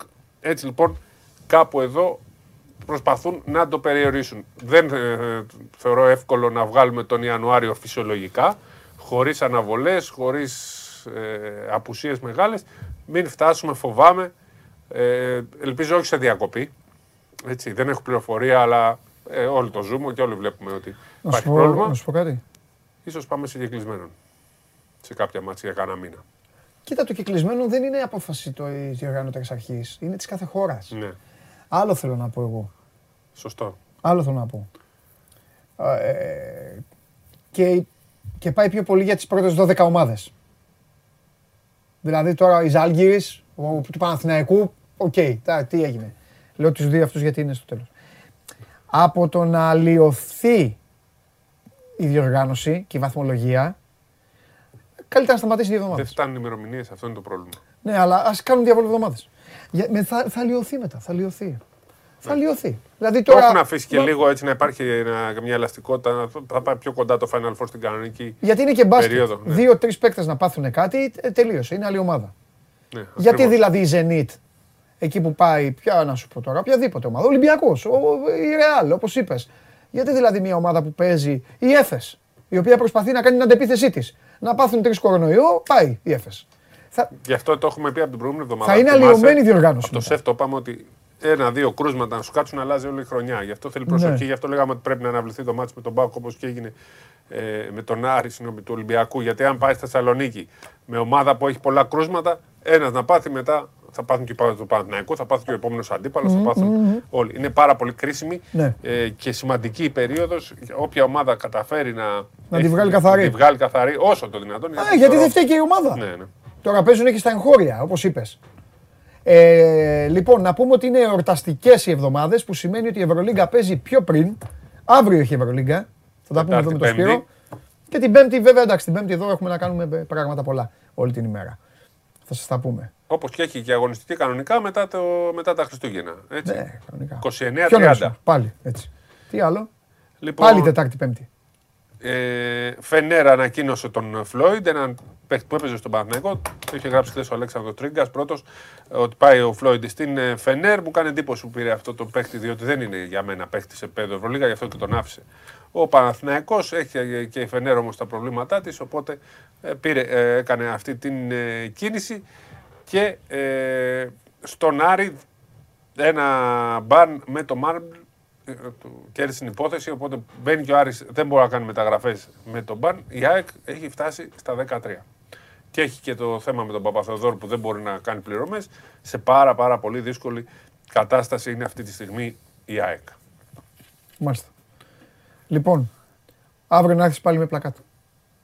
Σου άρεσε; Όχι, αλλά φόρε στον κόσμο. Άρεσε. Ε; Εντάξει, Όχι, για ωραία. την Θα, πάρτι μου, έρχομαι. δεν- θα είναι το ένα λεπτό που θα μου δίνεις το δικαίωμα να Δεν είμαι είναι λίγο λεπτό. χαβαλές. Δεν είναι λεπτό. Και τα υπόλοιπα είμαστε σοβαροί γιατί Θες- είναι πολύ σοβαρή κατάσταση σε, Ε, αυτή ναι, τη στιγμή αυτό. στο μπάσκετ. Σε πάρα πολύ ε, σημαντικό σημείο είμαστε και δεν ξέρει κανείς τι ξημερώνει στι ομάδες λόγω της κατάστασης με τον κορονοϊό. Δεν είναι πα- μόνο μπασκετικό, είναι ποδοσφαιρικό. Βλέπουμε Ε, τι τα γίνεται πάντα. Παντελή, και στην Τα πάντα. Αγγλία. Θα δούμε σήμερα και ποδόσφαιρο, θα δούμε ε, την Αταλάντα με την ε, Τζένοα. Εγώ Παρακολουθώ πλέον να παρακολουθούμε την ε, Αταλάντα. Είναι ωραία τα ματσάκια αυτά. Παρακολουθείς τα ταλάντα για να κάνεις πλάκα στο λαμπύρι. Έλα. Ε, Λοιπόν, Γεια σας. Προμηθέας Βενέτσια στις 7.30 όπως σας προσπείρω στην ίδια ώρα το Λαύριο με την Μάλαγα. Αυτές είναι οι ελληνικές υποχρεώσεις. Σήμερα την Πέμπτη το μεγάλο ραντεβού στο κλειστό των Ολυμπιακών Εγκαταστάσεων. Ο Παναθηναϊκός υποδέχεται τον Ολυμπιακό για την Ευρωλίγκα. Ελπίζω να περάσετε καλά. Εγώ καλά πέρασα. Πήγε 2,5 ώρα. Πέρασε και τις 2,5 ώρες. Τέλος πάντων, αύριο. Αύριο σας περιμένω όλους στις 12 η ώρα. Δεν μασάμε, έτσι, ωραίες είναι οι γιορτές, αλλά βλέπετε ότι η δράση ε, είναι στο full. Ε, χτυπάει κόκκινο, οπότε καθίστε εδώ όλοι να μου κάνετε παρέα. Ο στόχος είναι να μαθαίνετε εσείς, να κάνετε ωραίες κουβεντούλες ε, μεταξύ σας και φυσικά να περνάω εγώ καλά. Είμαι ο Παντελής Διαμαντόπουλος. Show must go live αύριο ξανά στις 12. Παίρνω τον αδικημένο coach, παίρνω το πληγωμένο μου κορμί από την σφαγιαστική διαιτησία του κυρίου Τύρνεϊ και αποχωρώ. Φιλιά πολλά.